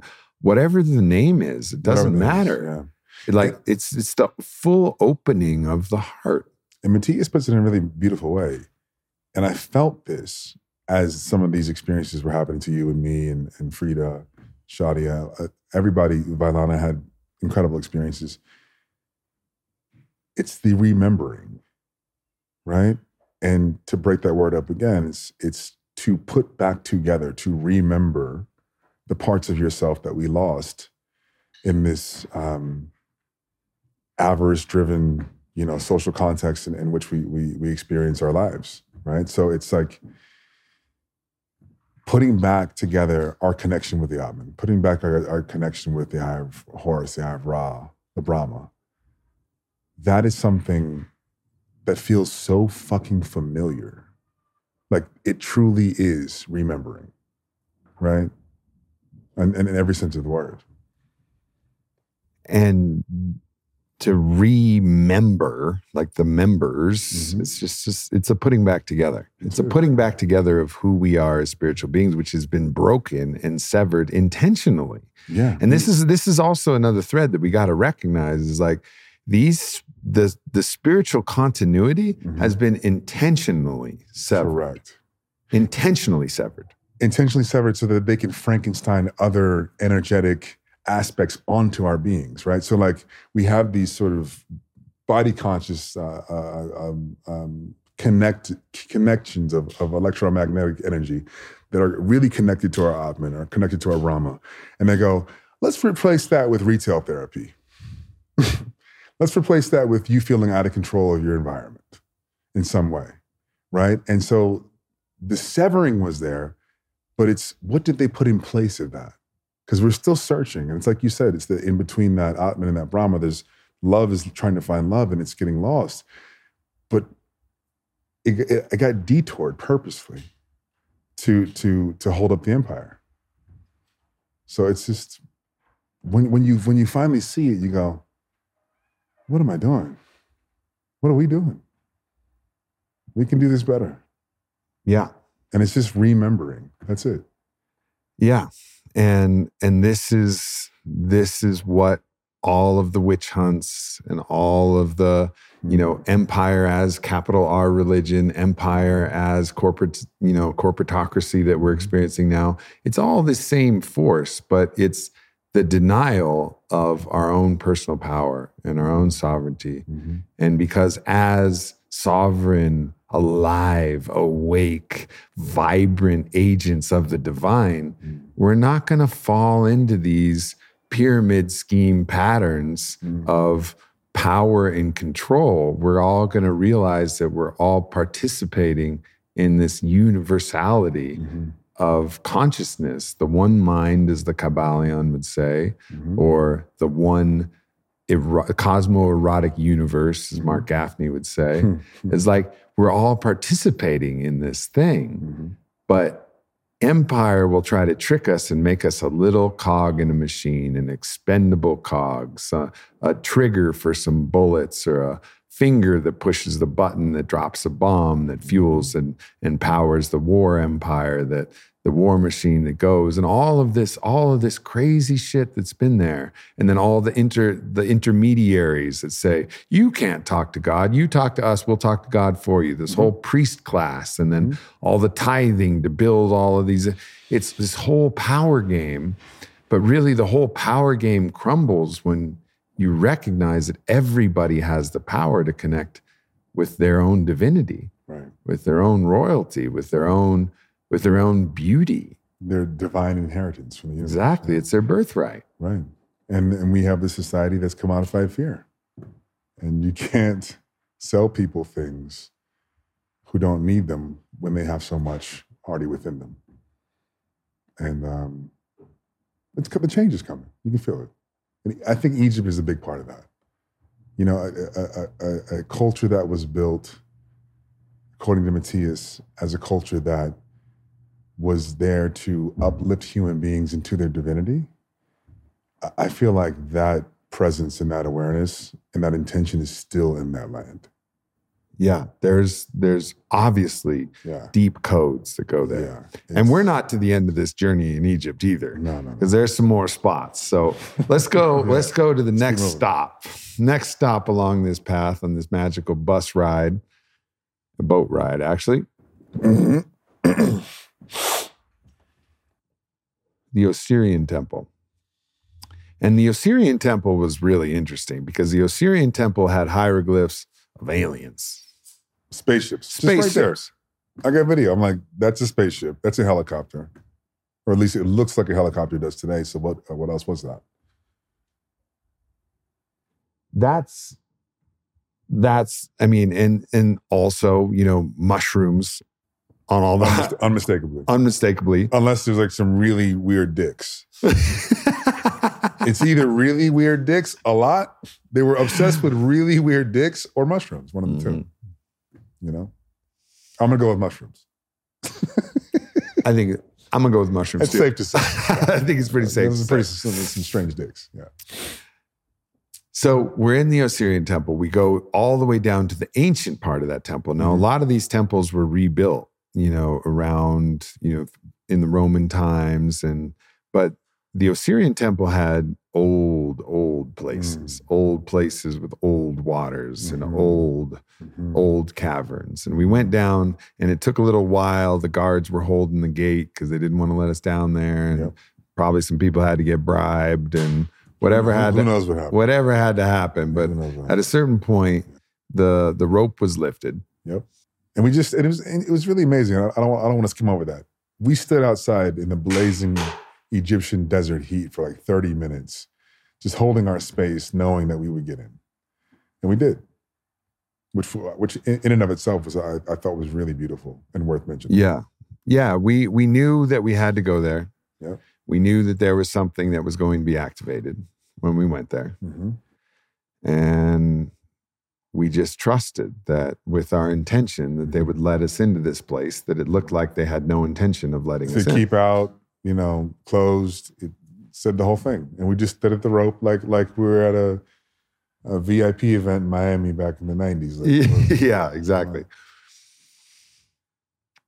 So we go in there, we go down into the Holy of Holies. And interestingly, Matias calls for a particular one of the Egyptian priestesses whose name was Shekinah, which I thought was also wildly synchronistic because I've been in a deep study with Mark Gaffney involving Shekinah, you know, the embodiment of Eros itself, like the Tao of Eros, you know, the structure of the cosmoerotic universe. And Matias and Shekinah start channeling different things in that. And one of the things they said was, there's going to be a ship that's going to arrive. You remember that? They're like, there's going to be a ship, and this ship is coming from Anubis. Anubis has a ship. And I heard that. And again, same, light, dose, ketamine, cannabis. So this is in the structure underneath. In the structure underneath. The Thoth built. Yeah. Okay. And it's like, all right. A ship, and then all of a sudden, fucking spaceship just comes straight into my vision space. Like, what the fuck? No, so Shekinah, the Egyptian priest, says there's a ship, and then I was like, holy shit, there's a ship. You were right. There it is. And there's that. There's that. And then on the ship, you're going to receive a gift. And receive a gift. Oh man! Go ahead. What was it? What was the gift that you got? And then I'll tell. No. Listen, you can't. You can't. All right. So do detours like that. So you're gonna receive a gift, and then my left hand gets fiery hot, like the heat of the sun, and my right hand is ice cold. Icy cold, like steel, like cold steel.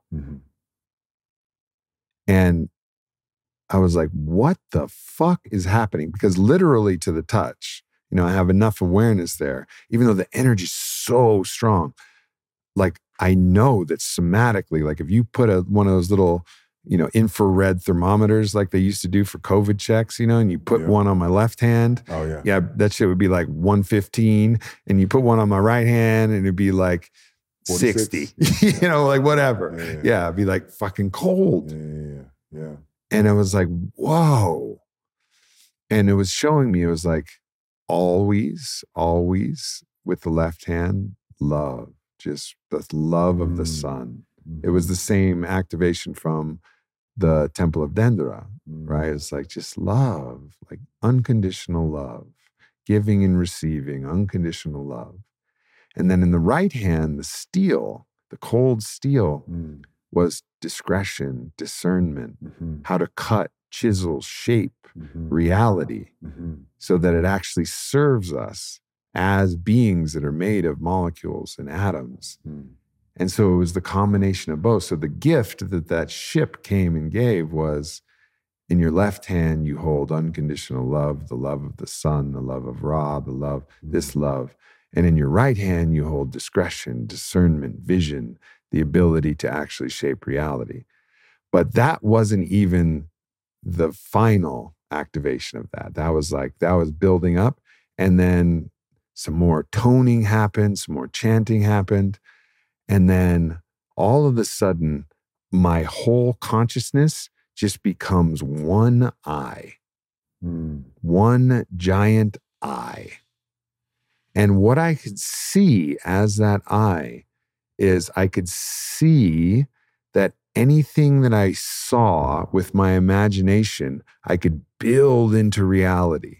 So it was like the eye of the creator. Like I could see it into reality. I see it and believe it and manifest it into reality.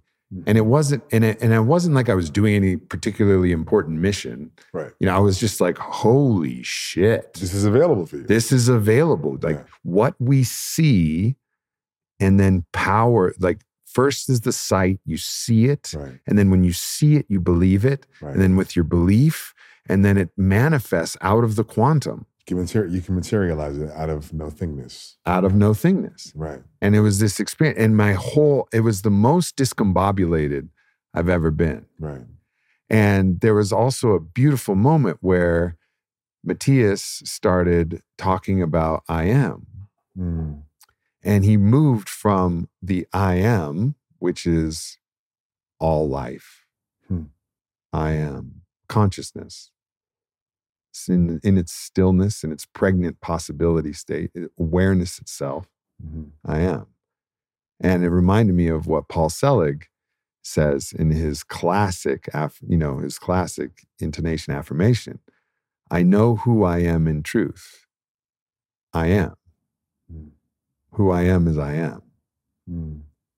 And then Matias had us singing, I am. And I recognized that in the singing of I am, we were making a declaration of our vibration. And that was, I know what I am in truth. And the what was our emanation that comes from the source point, comes from the field of I amness. And as you express it through the word, through the tone, through the vibration, you declare what you are. And then to follow with Paul Selig's guidance, which comes from who he calls the guides, after you know who you are, what you are, the vibration that you are, which includes all of those little static electricity pieces, all of those reaching towards the divine, what you are in any moment, the declaration of what you are then informs how you serve. I know how I serve in truth. Because your act of service is an expression of who and what you are. And then everything else flows naturally from that experience. Yeah.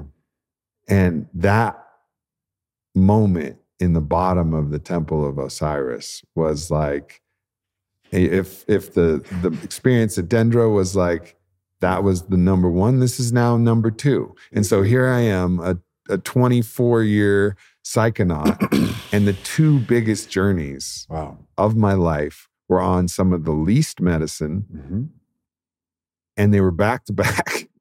Yeah. In Egypt. Maybe a day apart, two days yeah, apart, maybe. Yeah, exactly. Yeah.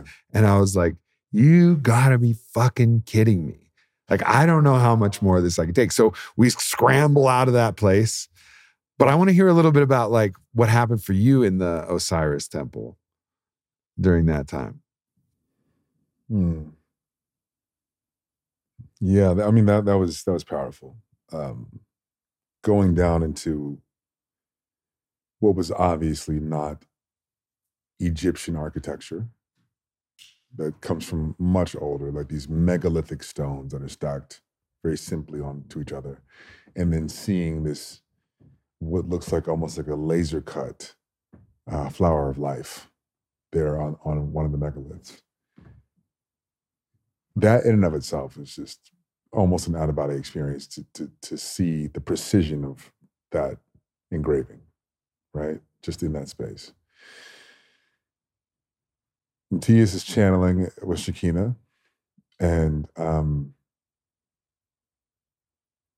he came up to me and said something that I'll keep for myself. Mm-hmm. But we were all called into this very long sort of corridor, right? That was underground, this little chamber, big chamber, very long.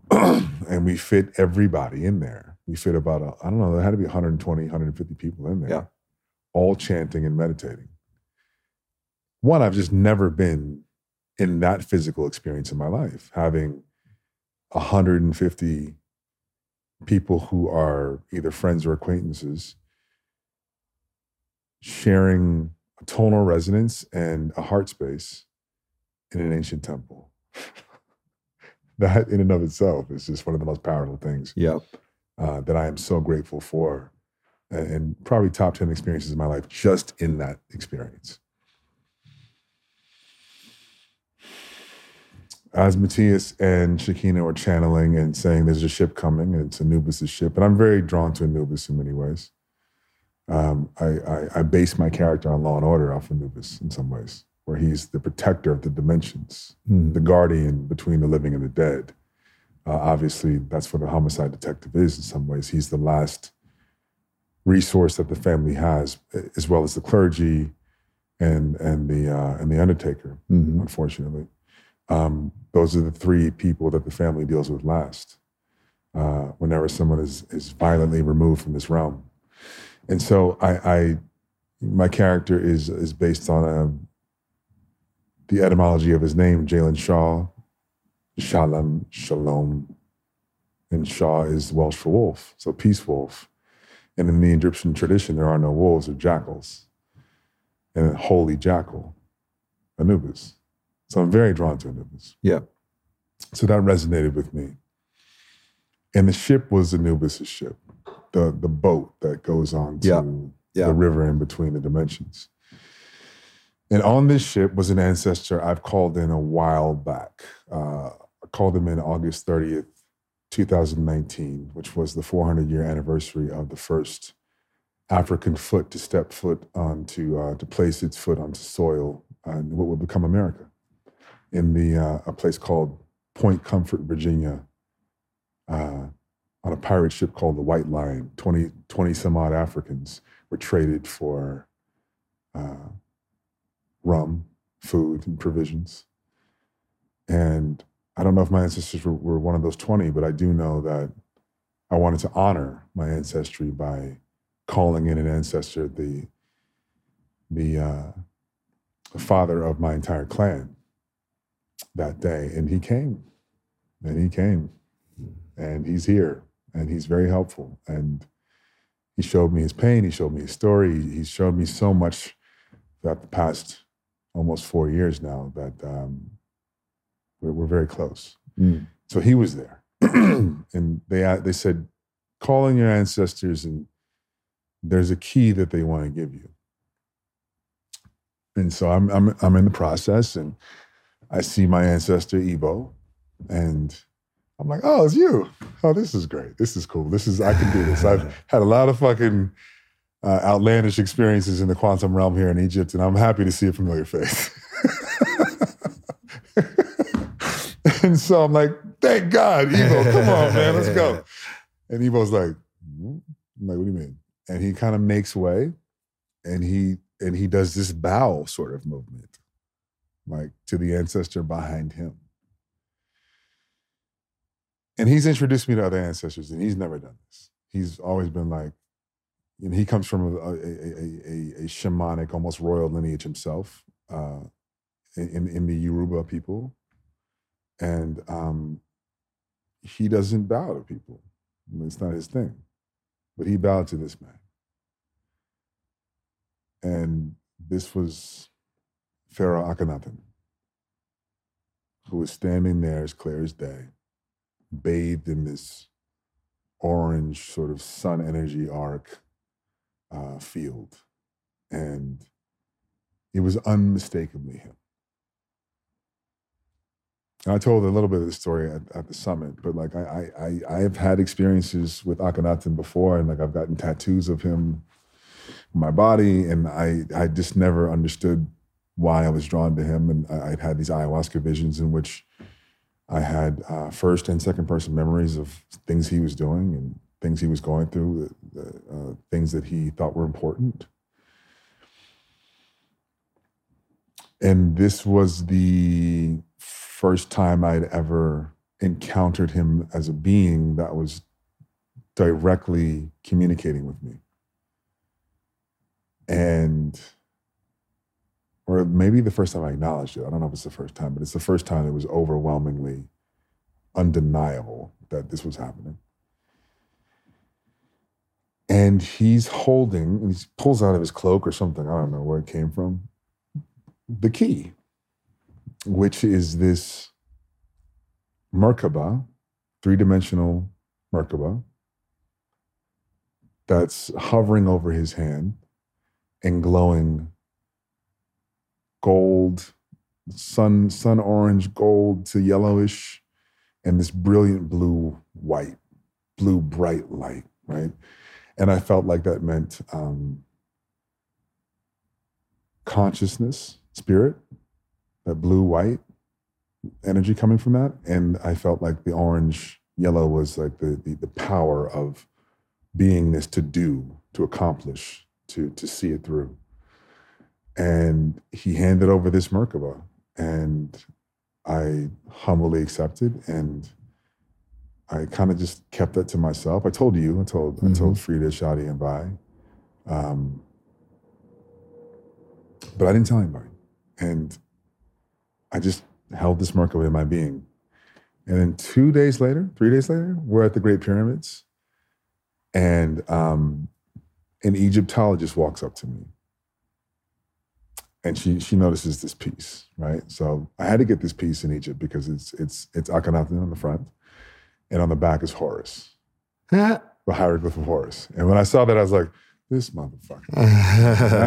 Okay. Yeah. I see the piece. This is you know, this is it. So I'm wearing the piece, and she says, "What's your connection to King Akhenaten?" And I was a little guarded. Like she had been someone I hadn't really connected with in the trip, and I have my ideas about Egyptologists. I think they're kind of, and I'm overgeneralizing, obviously, but I think that they are held within the boundaries of what their academic structure is. And their research is likely limited. But then again, you probably have people who are in that world who know more who just can't say it. Yeah. Right? And I found out that she was one of these people. And we're talking a little bit, you know, I'm giving her some information that I feel like is fairly general and protective of some of my own experiences that I've had.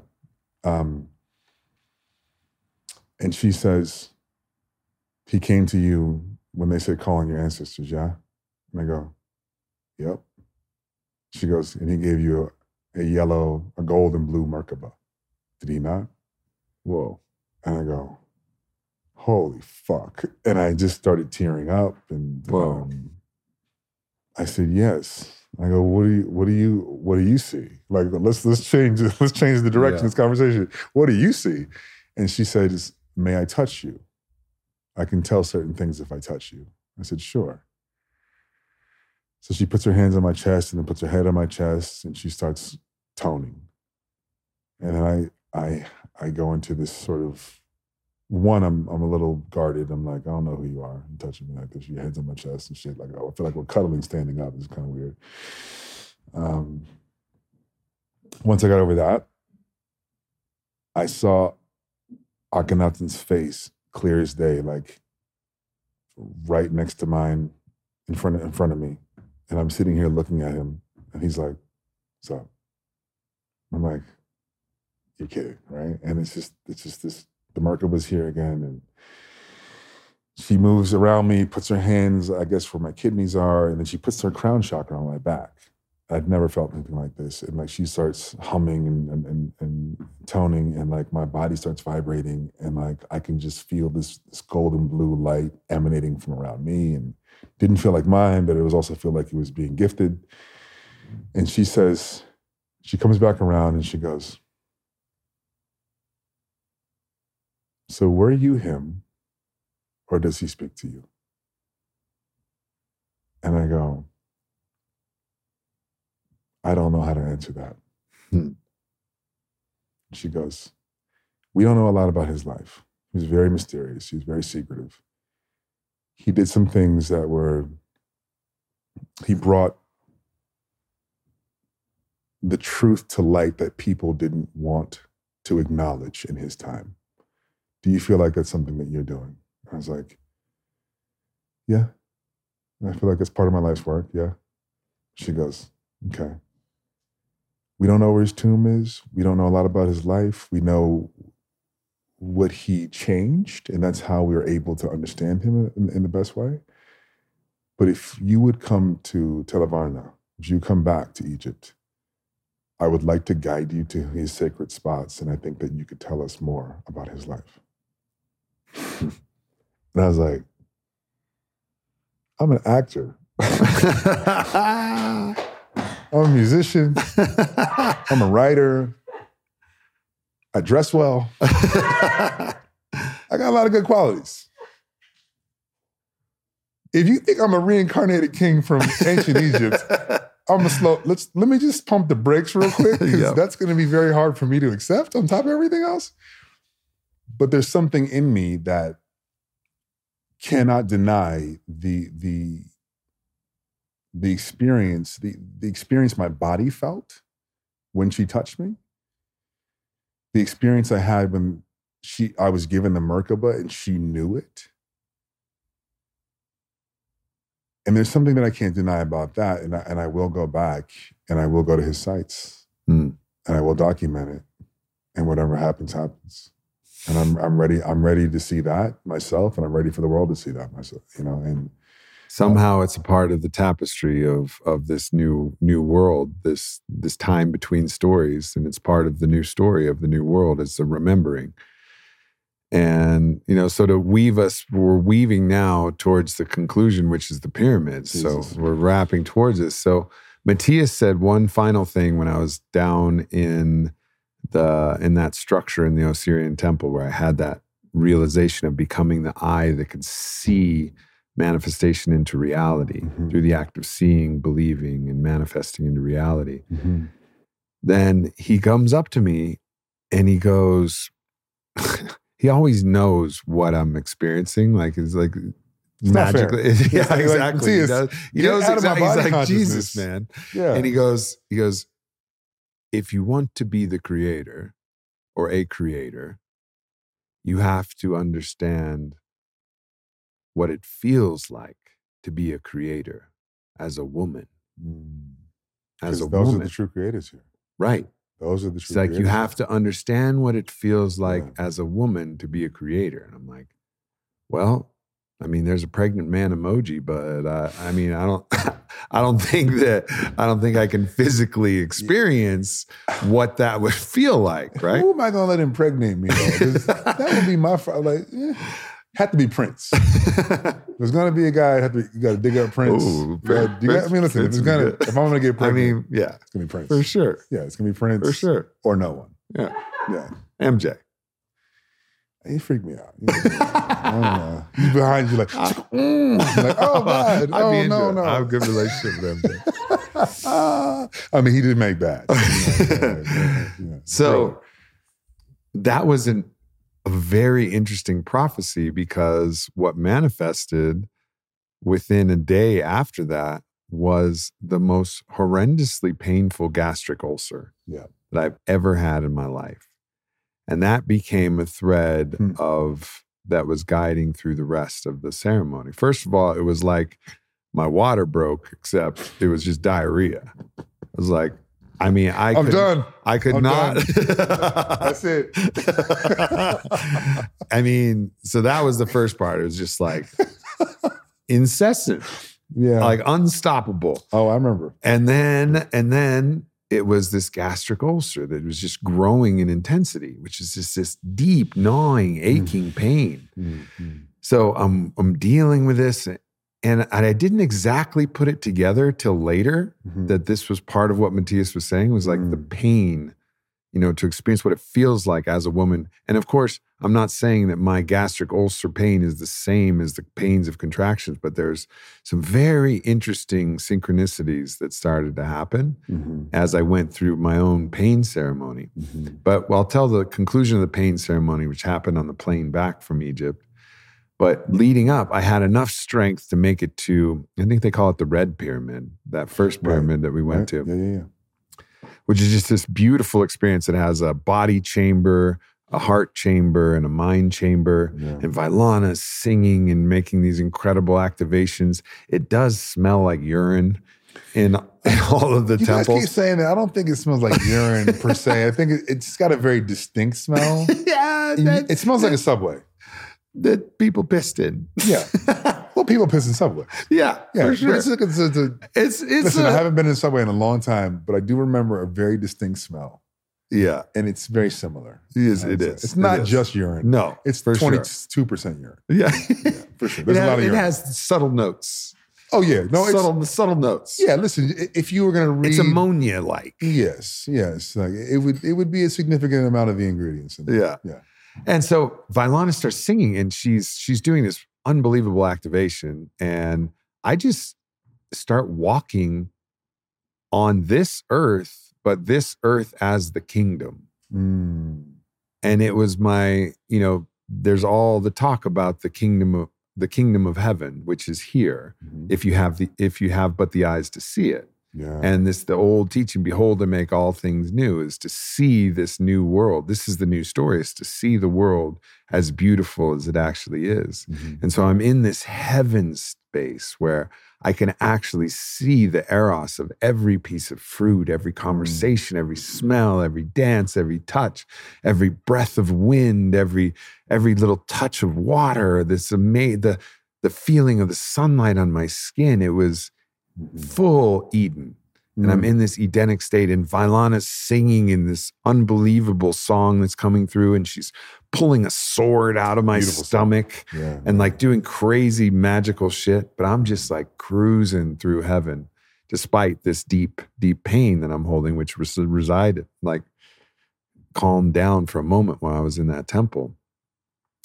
But that was just the start of my kind of pain journey. And then I drug myself, and I want to hear more of your King's Chamber stories, but I'll tell my entry. So make it back, hard nights, no sleep, the pain of the ulcer just like waking me up at night. It's just I'm doubled over in pain. I'm trying to chant or tone. I'm waking Vi up for some kind of help, something to soothe me, taking all of the, proton pump inhibitor medication and all of the things to kind of calm down the acid in my stomach.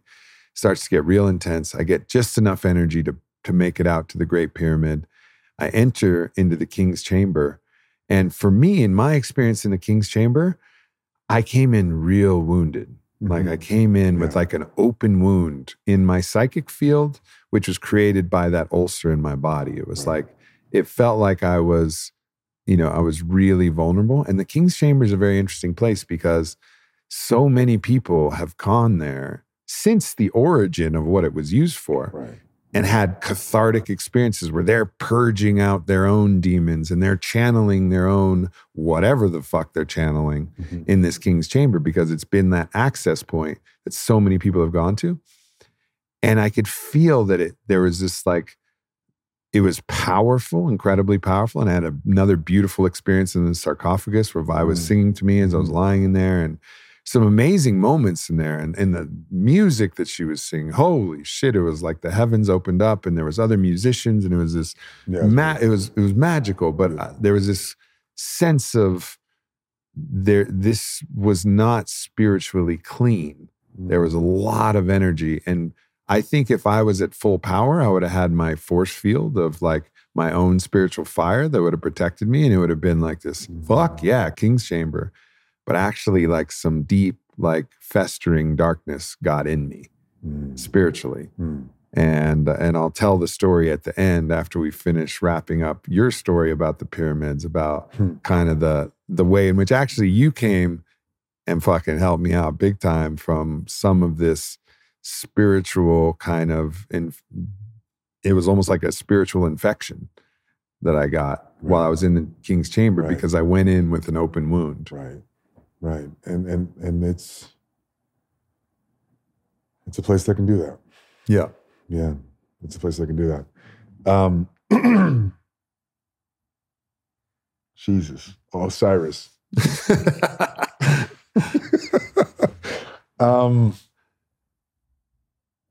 Good God.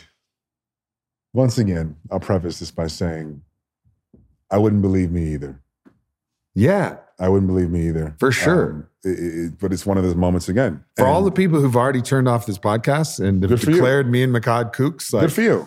I understand. And if you haven't yet, turn it off now. That's fine. Because feel free. It's about to get weirder. And but if you want to stick with this. Yeah. I'm doing a line of demarcation. So here are the buttons. And if people have turned it off, they'll never see these buttons.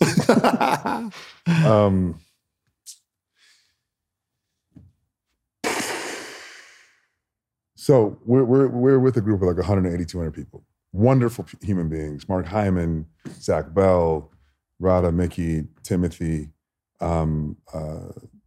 Just an incredible group of people. An incredible group of people.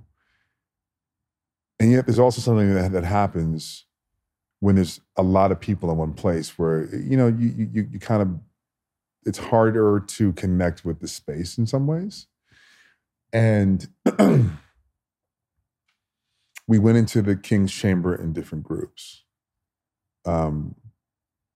Luckily, Matias took us to the Red Pyramid first, day before or something like that. And, you know, I'm claustrophobic. Mm. And like there's, like, if you haven't been to the pyramids, you're very surprised to understand that the stairwell is the size of a Mini Cooper. It's a 4x4 chute. And I actually talked to Matias. Yeah. Matias was like, you're not supposed to actually climb it. They actually would put you in like a coffin sled, like a toboggan. And they would like lower you down and draw you up. Like, if you were laying down, it makes total sense. Yeah. So you're supposed to be lying down like on a roll, like a coffin roller coaster. That makes more sense. And you just fucking go down and then you lay back in the coffin roller coaster and they tug you back up. That was the only way in and out. That you actually went. But we're just fucking low crawling our way through this little chute. And it's like, it's long. Yeah. It's like long. Trying to stand up in a sphincter and walk your way out. I've never tried it, but I'll take your word, you and Kyle's word for it. It's a big ass. Yeah, it's a big ass. You got to stand up in that. Shrek ass right there. Speaking of Shrek ass, so the Red Pyramid was obviously the mind, body, spirit. Was it heart? Was it heart? It was body, heart, spirit, body, emotion, spirit, body, emotion, mind. Body, emotion, mind. So mind and spirit, same thing. Right. Emotion, heart, same thing. Right. Body. Buddy. So I had incredible experiences in that pyramid. I don't want to take anything away from that. I actually recorded some of our chants. They're beautiful. incredible experience. First time in a pyramid, we'll never forget it. The Great Pyramid of Giza is a whole different technology. It's unbelievable. Going into the King's Chamber and the groups that we did, you were there, Vi was there, Frida, a lot of other people I really respect were in that room and in that chamber. And there was this, I felt what you felt. I felt that there may have been some energy that was unlocked in that place because the amount of people who may not have been in the same heart resonance, right? Just a lot of people in the room. And there was something about that energy towards the end of our time there where I had to get out first. I had to go. Yeah. Like I was grounding and I was grounded and there was a lot going on for me and I just had to go. And I did, and I thought it was unbelievable. And there were certain things that happened in that chamber that were very clarifying for me. But what I do know, and that was overwhelming for me in some ways, was that I had been in that room before in a past life, and it felt, I don't want to say, it felt, being in that room at that point in time felt less intentional than what I had remembered. And it didn't align for me, so I left. And I had an experience with Matias and Justin outside, Venus above us, Isis above us, the pyramid there at night, and connecting with that pyramid in a kinetic way, and it was beautiful. And then the next day, we decided to go back to the pyramid after everybody left. So it was me, Frida, Shadia, Matias, and his friend. I forget his name. And it was just the five of us. And we go in, and I'm well rested, and we're alone. I'm at full physical and full spiritual power. Having had the Akhenaten experiences already, having had the experience at Edfu, having held space in your experiences and Frida's experiences and Vi's experiences, Shadia had, I don't think she'd mind me saying, she had kind of this past life regression moment at Karnak after you guys left, that we had to sort of, help her breathe into and accept, right? And it was inexplicable for her. She's never experienced anything like that. So we've all had these experiences, right? And she was studying, so she missed going into the King's Chamber. So we all went back the next day, and there we were.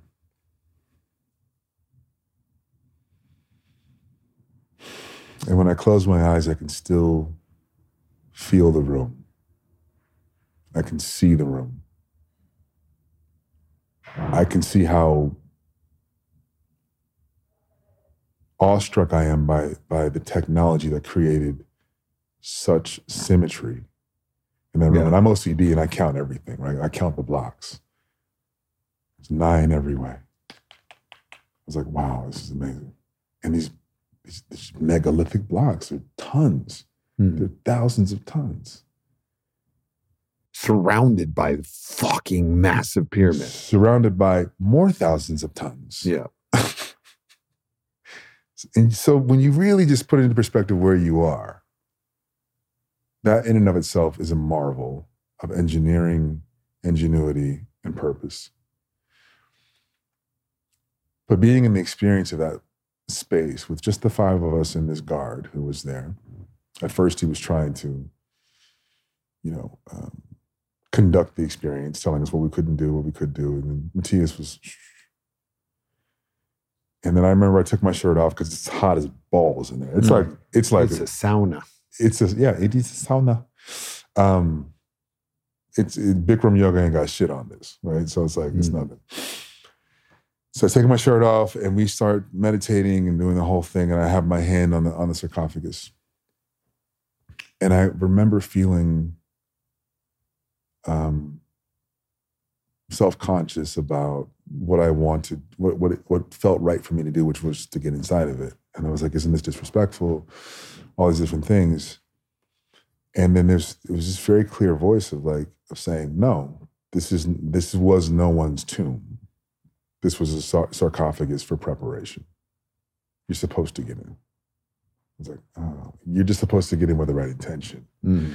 And I think I saw some of that, just not lack of, but unawareness of the intention, of the purpose of the sarcophagus the night before.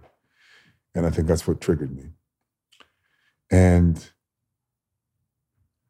the guard was trying to tell me something about putting my shirt on. And I was like, no. I was like, I acted like I didn't speak English. And he's like, what language do you speak? Yeah. And I remember we're all we're trying to get into the experience, and the guard is kind of trying to take us out, which is so interesting. It's just so weird, like that it operates that way. Because they wanted to be this place of tourism and commodify the architecture and the archaeology and the experience. But it's almost like they don't want it to be used for what it was intended to be used for, which is so interesting to me because it doesn't make sense. So I'm there and my energy's kind of blocking that off, and I could feel Frida's energy protecting that space. Matias's energy was protecting that space. Shadia's energy was protecting that space. And she actually had a physical interaction with him that made him calm down, which was really beautiful. And he kind of left the room. And at the same time he left the room, I didn't know he left the room, but I got into the sarcophagus. And I laid there. And as soon as my back hit the bottom of it, I remember that there used to be water in there, like a little bit of water, like to help the sound vibration in some way. And I was like, oh, where's that water? And then, full bufo experience. Whoa. The entire room went away. Sarcophagus went away. I still heard the chanting. I still heard the voices. Matias was speaking Kem, Atlantean, I don't know. And I'm having this full-on bufo experience, which reminded me of when the Egyptologist touched me. And here's Akhenaten again, clear as day. Just in my face, doing this. And I was like, okay. And then what came out of me was this chant, which is an ancient Egyptian concept called Ka, right? Which has the sound of creation in it, but it's, the Egyptians translated it as like your chi, your life force, like the personalized version of your own signature of Eros, right? Like it's this beingness that energizes the soul to live, right? And through it, anything is possible. You can manifest your Ka somewhere else as well. And I just remember going into this deep meditation of Ka.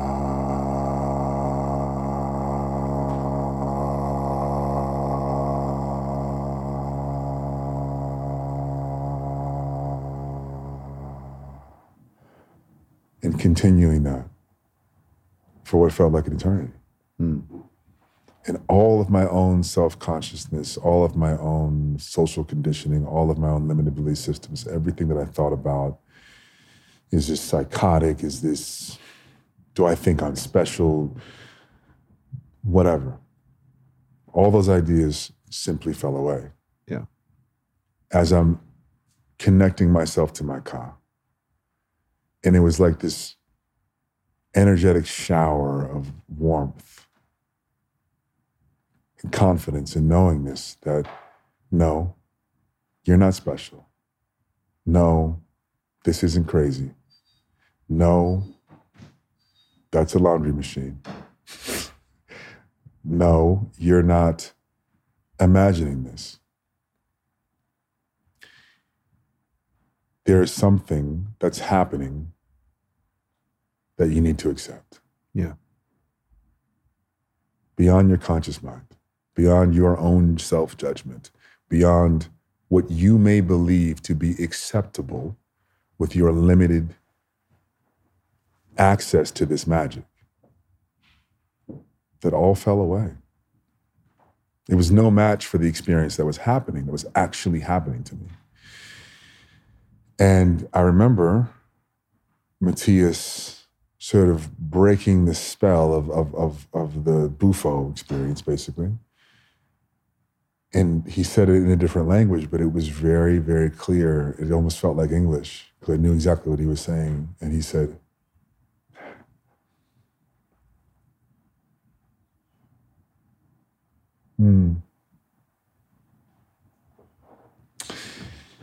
I hesitate to say this, but I'm going to say it. He said something along the lines of, "Welcome home. All hell Akhenaten, rise." And the energy in my body knew that this was the last ka I needed to lock something in. Now, here's the thing. I'm going to say this in a very rationalized way. Like, I am a data-driven person.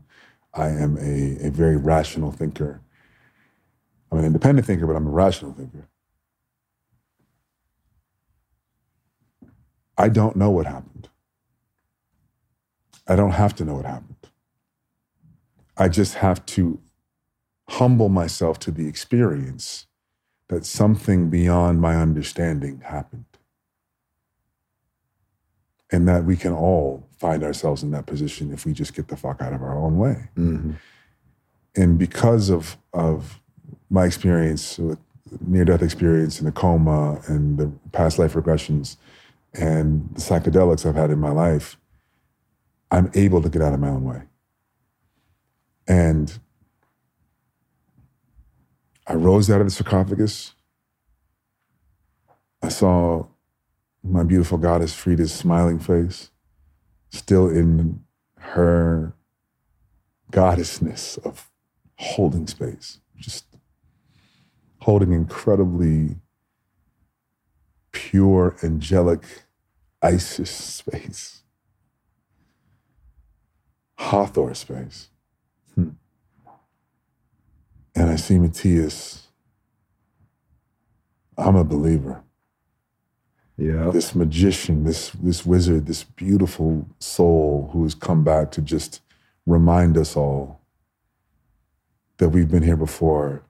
We're always here. We're going to do this again. And we got to put the pieces back together. And I just saw that in him. I saw his friend holding space. I look over, I see Shadia holding this beautiful space of resonance and gravity that I've never seen from her. And there was something pure and innocent about the exploration of her power in beingness in that space. And I felt myself. And I can honestly say this, I can say the same thing you said to me 30 minutes ago. This was the most powerful experience I have ever had in my life. And I've had a near-death experience. Yeah. I've had a coma. I've had accidental past life regression experiences. I've had 42 ayahuascas. I've had a countless number of other psychedelic experiences. And this microdosed psilocybin, literally a nibble. And this was the most powerful experience I've ever had in my life. Mm-hmm. I've never felt so grounded. I've never felt so centered. I've never felt so re-inspired. I've never felt so clear in my mission, and that the path that I'm walking is not the highest path. The path that I'm walking is the creation path. It's higher than the highest path. It exists because I'm walking it. And that was clear. And that's never been clear to me in anything else I've done. So I can guarantee you this, I'm renting out that pyramid.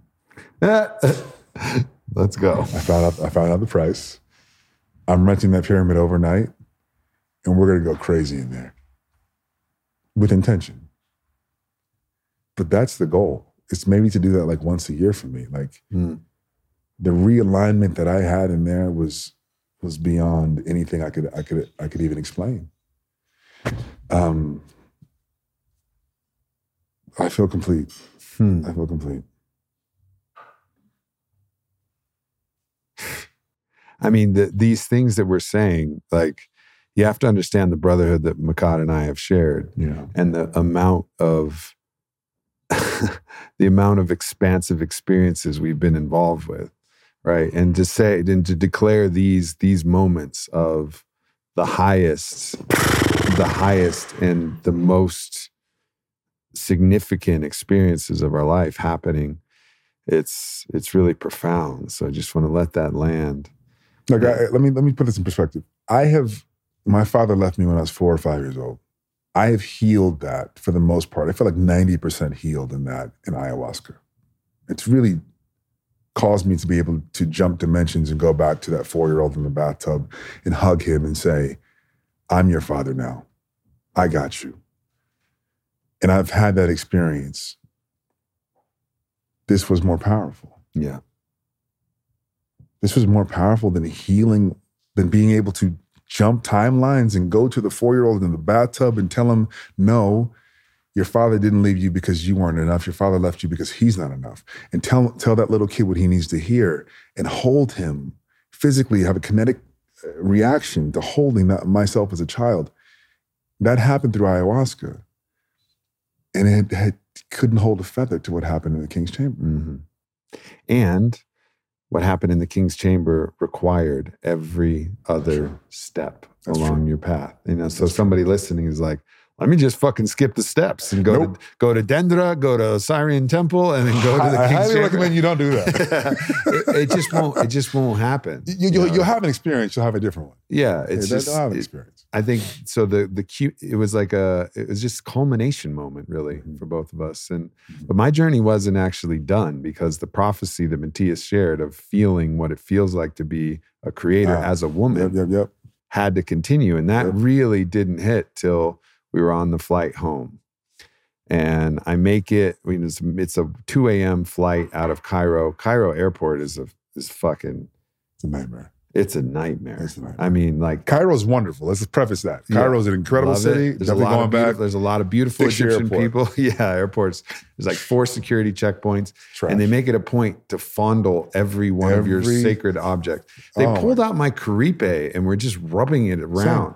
So, they were touching this on my neck, flipping it around. Yeah, exactly. Every fucking... It's like never touchy. Yeah. Okay? Everything that I would never let anybody touch... They were just grabbing. They would they just honed in. I was like, did you wash your hands? On the most offensive thing they could do to my stuff. I put my nose in that. That's my caribe, man. Exactly. Yeah. So we get through that, and we make it from the flight, and we were on the path. We make it from flight Cairo to Dubai, and that flight was pretty tough.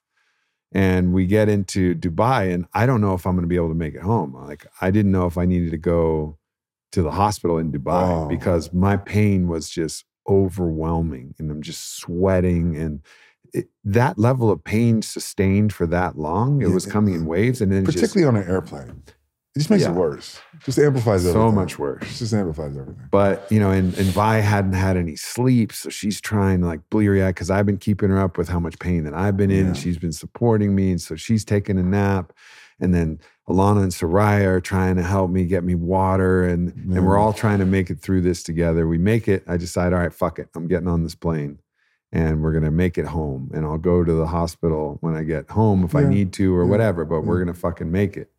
Good move.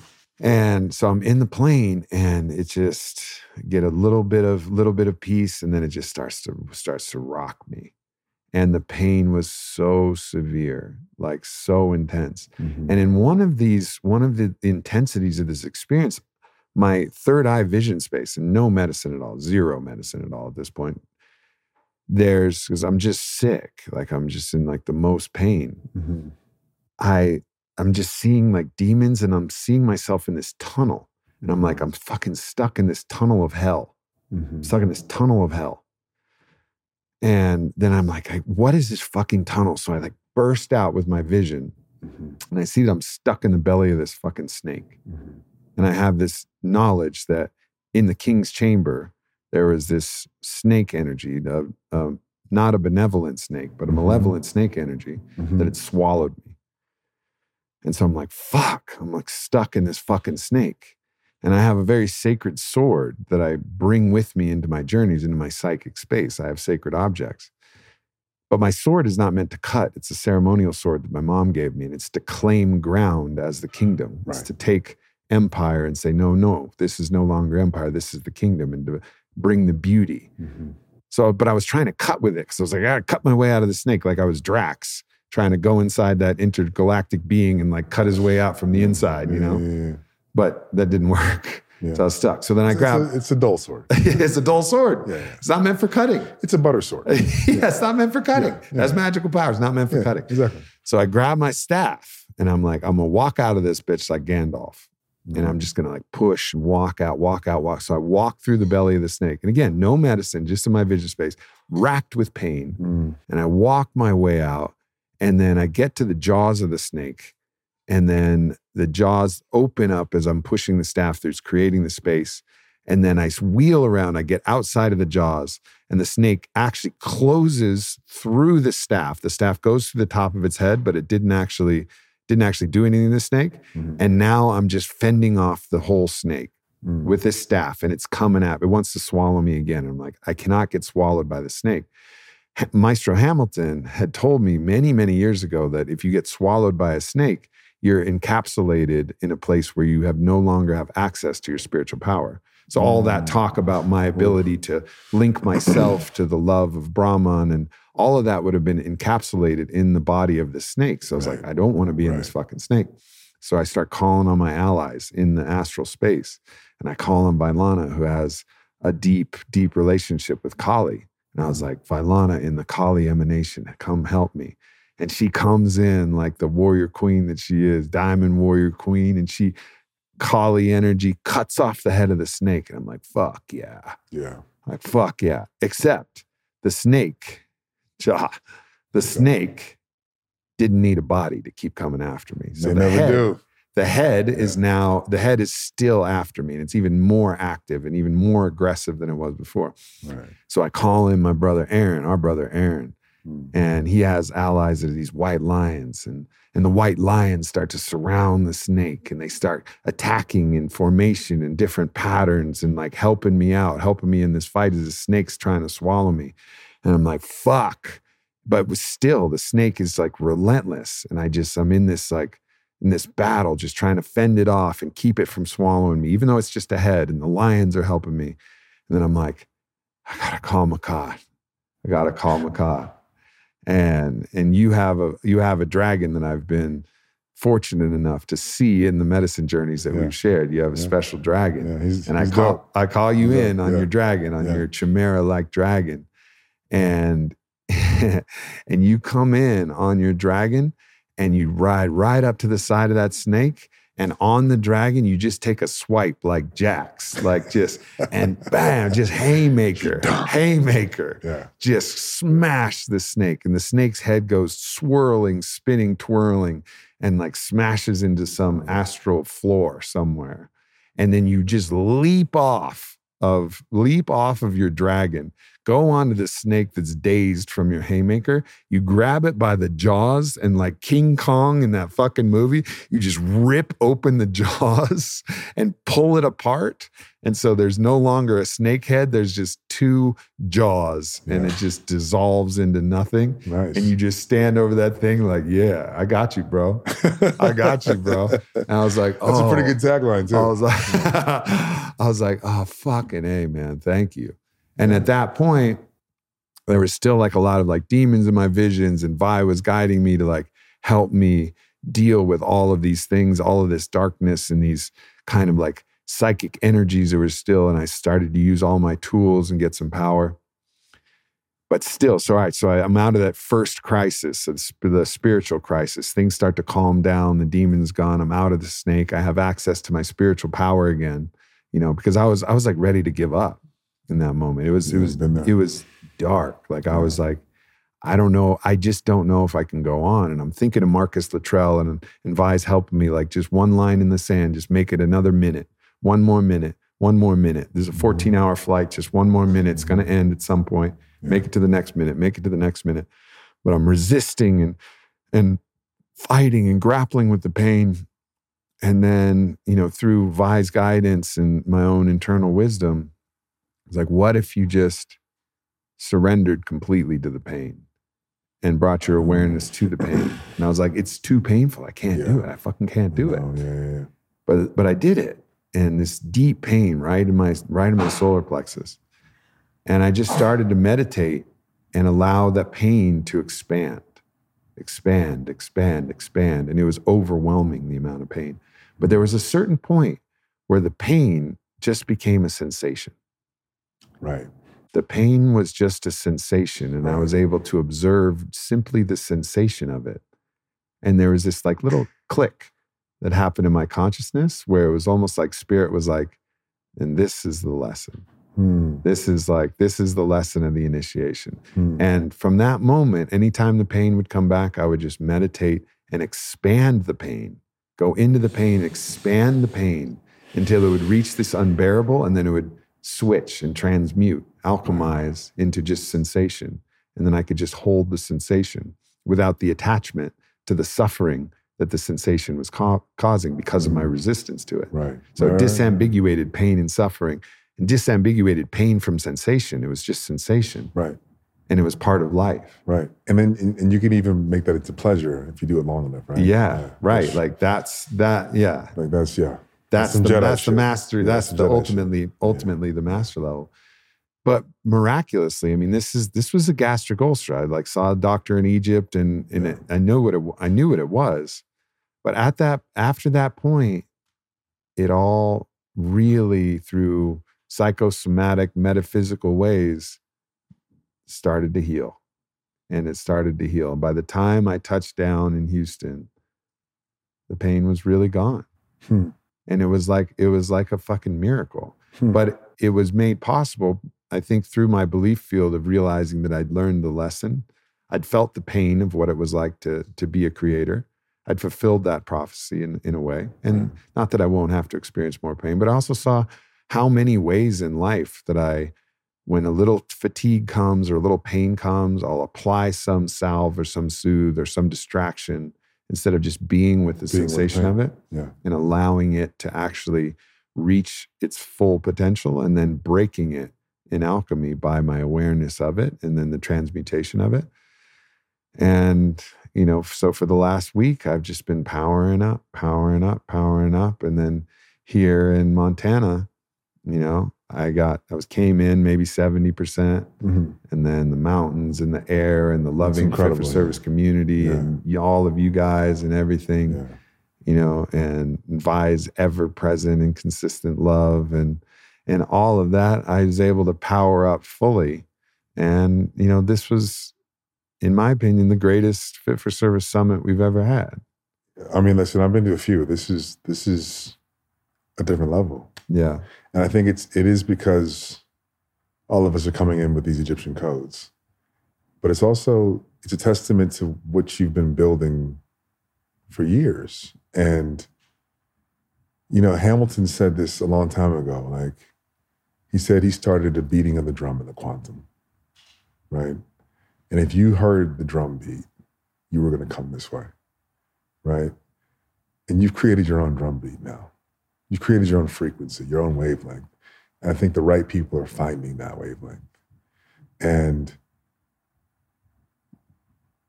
yes, it is, there's something about the community, but there's something about the audacity of beating the drum that I want to give you credit for. Thank you, brother. Yeah, man. And the drum beat is all in for all life. It is. And have you explained that yet? Because no. Even I had that wrong at first. Yeah. So please, your viewers need to know that. So that's something that came through during a ceremony we had when we were liberating my father, and it came through Mark Gaffney, and he'd heard it before, but it came through in a crystallized form. He heard it from a brother, Christopher, and it came through, and it just became like this mantra that we had, which is, we're fully committed not just to the end of our life, but to all life, to every life form in the cosmos, like the force of life, Eros, as opposed to the Sitra Achra, the upside down, the deadness of the universe, as they say in the Zohar, the Sitra Achra, the turning of the face from God, the upside down world, the thanatos, the death, which is really the numbness, because death is actually just a transition into greater life. It's more life. Yeah. So, but it's the antithesis of the life. It's force. The antimatter of life. Yeah. So it's this commitment to all life, and it's really started to come forward in a major way here in Montana. And there was a mudra. Yeah. There's a mudra that came through, and for the first time, I publicly shared it in the speech I gave. This is dope. At the end. This is so good. So to tell the story of this mudra, we go back to Sedona, where we had Mark Gaffney, John Churchill, Wyra, a bunch of, Aaron, a bunch of different, Vylana, the whole fucking crew was there, right? Everybody was there in Sedona. And John and his wife were sharing, they were about to lead us into meditation. And they said, I want us to go into the first mudra, which is the baby mudra. And the baby mudra is holding your fist around your thumb. And it's what babies naturally do. Mm-hmm. They hold their fist around their thumb. Why they do that, I don't know. But babies just do that. Mm-hmm. So they call it the first mudra, the baby mudra. It's a mudra of innocence. Mm-hmm. And it flashed in my mind at that moment. I remembered that my first karate instructor, Tangsudo instructor, 10th degree black belt, Pat Johnson, when I was really young, because I started taking karate when I was really young. My mother's a Tangsudo black belt. My father was a red belt. Like they were in this practice. So he started teaching me when I was little, 3, 4 years old. So imagine maybe 4, let's say, 4-year-old Aubrey. And I'm doing, starting to learn karate from Pat Johnson. And he shows me that fist where I'm holding my thumb. And he says, this is what babies do. But when you practice karate, if you want to use your fist, you put your thumb outside of your hand. And that way you can punch. Because if you punch with your thumb on the inside, you'll break your thumb. You'll hurt yourself. Right. So if you want to punch, you have to move your thumb out to the outside. And that flashed just like, I never remembered that moment till that one point in time.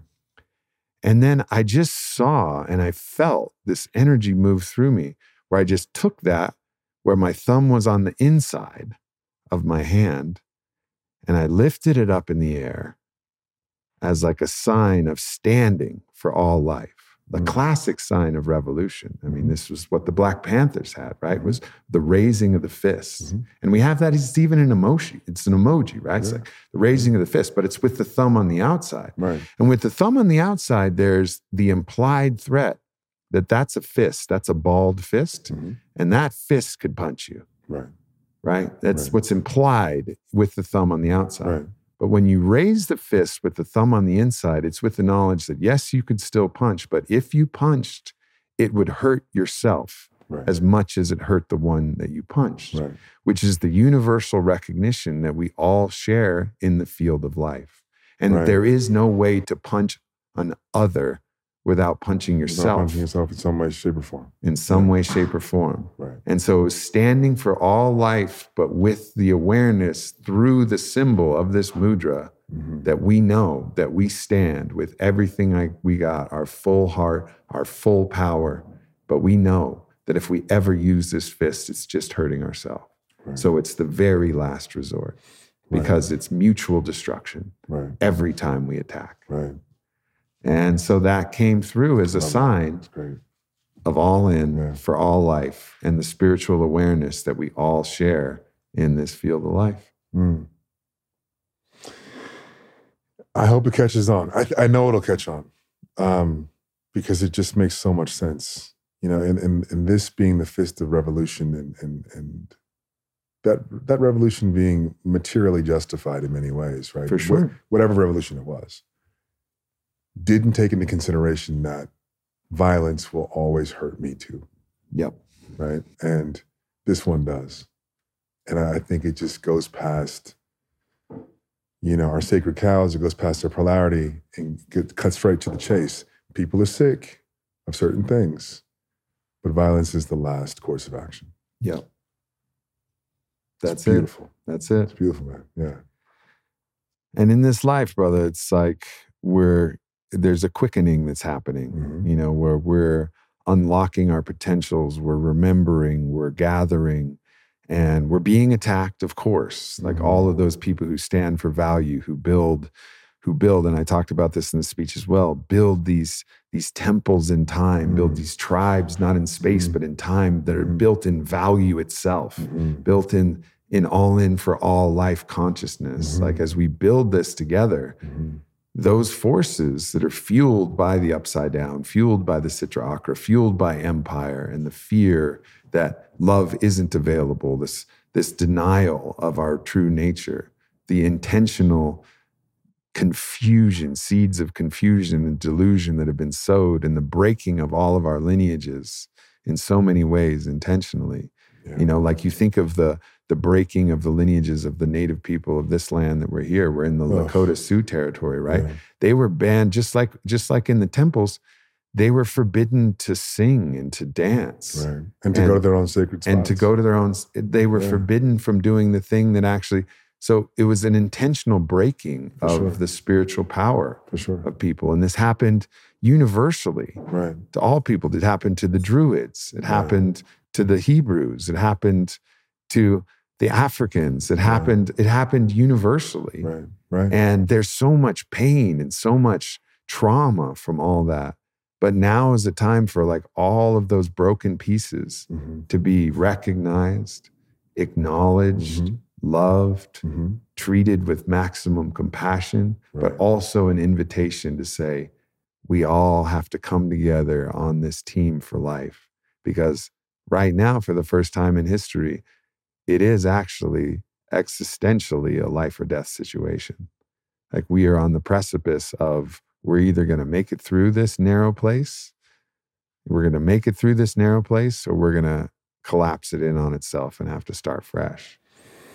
Either way will work. One way is less painful, you know? And I'm like, it's like Matias said, the void is a singularity. So we either have to come together or we will be forced together. And that's what's going to bring about a new birth, a birthing place for this consciousness. Like it's going to come together, or it will be forced together in some way. And I, for one, prefer this method. Yeah.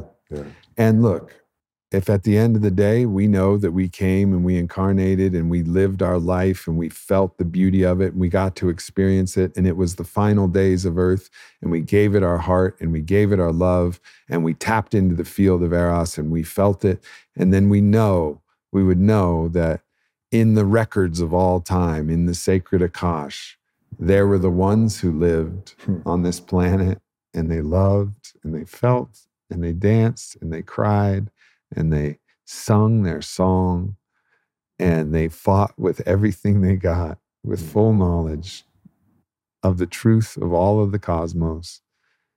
And whether they succeeded or whether they didn't, you know, that ballad is going to be sung, and there's a deep peace that comes from the all-in.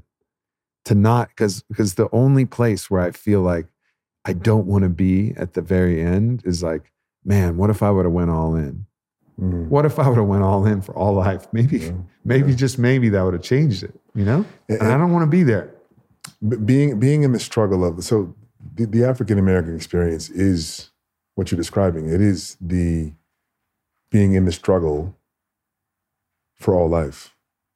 Because when you look at, particularly in this space-time, when you look at what the African-American has had to endure in this justified, materialized bitterness that pumps through every heartbeat that we have at being ripped from our homeland, having our language taken, having our spiritual resonance adjusted, having our gods taken from us.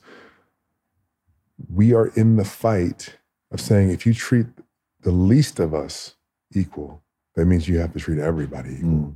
And that's the part that I think that people are starting to understand, is that African Americans have never been fighting for themselves. They've been fighting for all of humanity. There's a saying from Jesus, that which you do to the least of us, you do to all of us. Right. You do to me. Right. And when he said me, he meant all life. All of us, yeah. He meant the Christ. He meant the all life, right? That which you do to the least of us, you do to me. And this is what you've been so focused on, this human equity consciousness, this idea of like, we can't leave anybody behind. No. Even if that means that you had a head start, if you're feeling left out now, take my hand. Let's go together. Yeah. And that's the point I want to make. Building on your point about not wanting to get to the end of life going, man, I should have went all in for all life. The point is not to succeed in the revolution. The point is to acknowledge that we're in one. If you can acknowledge that we are in a conscious revolution, then that revolution is birthed in the spirit of those that are connected, of the initiated, of those that are experiencing the collective consciousness. Once enough of us wake up and say, oh, we're in one, that's all it takes. Yeah. And it will, the universe, Martin Luther King said, the arc of the moral universe bends towards justice, and it will. Just enough of us have to say and acknowledge that we're in a consciousness revolution. Mm. And that's all we got to do. Mm-hmm. And then the answers will unfold. Yeah. And then you'll get to the end of your life knowing that what you started, what you acknowledged, will play itself out. Maybe not in our lifetimes, but it won't have to go another 500 years of this shit. Yeah. Right? And that's the point. Yeah. There's such liberation in moving beyond your own small needs, mm-hmm. and connecting to that telos, to that greater purpose. Yeah. When you can really step into the current of all in for all life, mm-hmm. it can feel like maybe you don't get to make the same small choices, but actually there's such liberation in it because there's such purpose. Mm-hmm. Like we understand the telerotic nature, like mm-hmm. the having a purpose, but feeling the eros the whole way, telos, direction, mm-hmm. telerotic. Mm-hmm. So you like have mm-hmm. direction and eros at the same time, and this kind of engagement with the vibrancy of life. So we're living a telerotic story. Exactly. The Saturn and Jupiter energy, the creation energy and the direction energy. Yeah. Put it forward in time. And that's all we got to do. That's all we got to do. Acknowledge the fucking consciousness revolution. That's it. And if you made it this far in the podcast without shutting it off, you're in it, baby. Good for you. You're in it, baby. Then you have to recognize it. Let's go. Yeah. We're talking to you at this point. Yeah. All six of you who were left over. Well, these motherfuckers are psychotic. Yeah. We have 4 new allies after this 3-hour podcast. Fuck yeah. Holy shit. It's for you 4. You were listening. Dan, Roger, Stephanie, we know who you are. You're out there. You're out there. You made it. Those are 3 names that are likely here, too. My brother, I love you so much, man. I love you so much, man. Thanks for having me. This has been great. Thanks for being with me in this world and every other, man. Mm. This doesn't feel like the first time we've done this, and no. I don't feel like it's going to be like the last time we've done this, but let's make this one a story that we'll always tell. When our souls go and we tell the stories of the many lives, let's make this one filled with laughter, filled with love, filled with a few fucking shaking our head and like, damn. Man, that shit was great. That shit was wild. That shit was wild. Yeah. Through all the pain, through all the challenge, through all the beauty, like this is our story, and we hold the pen. You know, let's make it a fucking beautiful one as we are, brother. My brother. I love you, man. I love you too, man. And this dimension and all the others. Love Amen. You. Amen. Love you guys too. And love everybody guys. Here. Love everybody. All in for all life. There it is. Let's go. Thanks for tuning into this podcast with myself and Mehcad. Please watch Law & Order and Mortal Kombat and all the cool things that Mehcad is involved in. Follow him on Instagram. And of course, we told a lot about Matias De Stefano. There's so much that he has available on Gaia and on many other podcasts that we've been on together. I'm sure we'll tell another version of this Egypt story one day down the road from his perspective with everything that he saw, having been a veteran of these type of magical experiences. Thanks for sticking with us. Thanks for being with us on this journey. We love you madly, and we'll see you next week.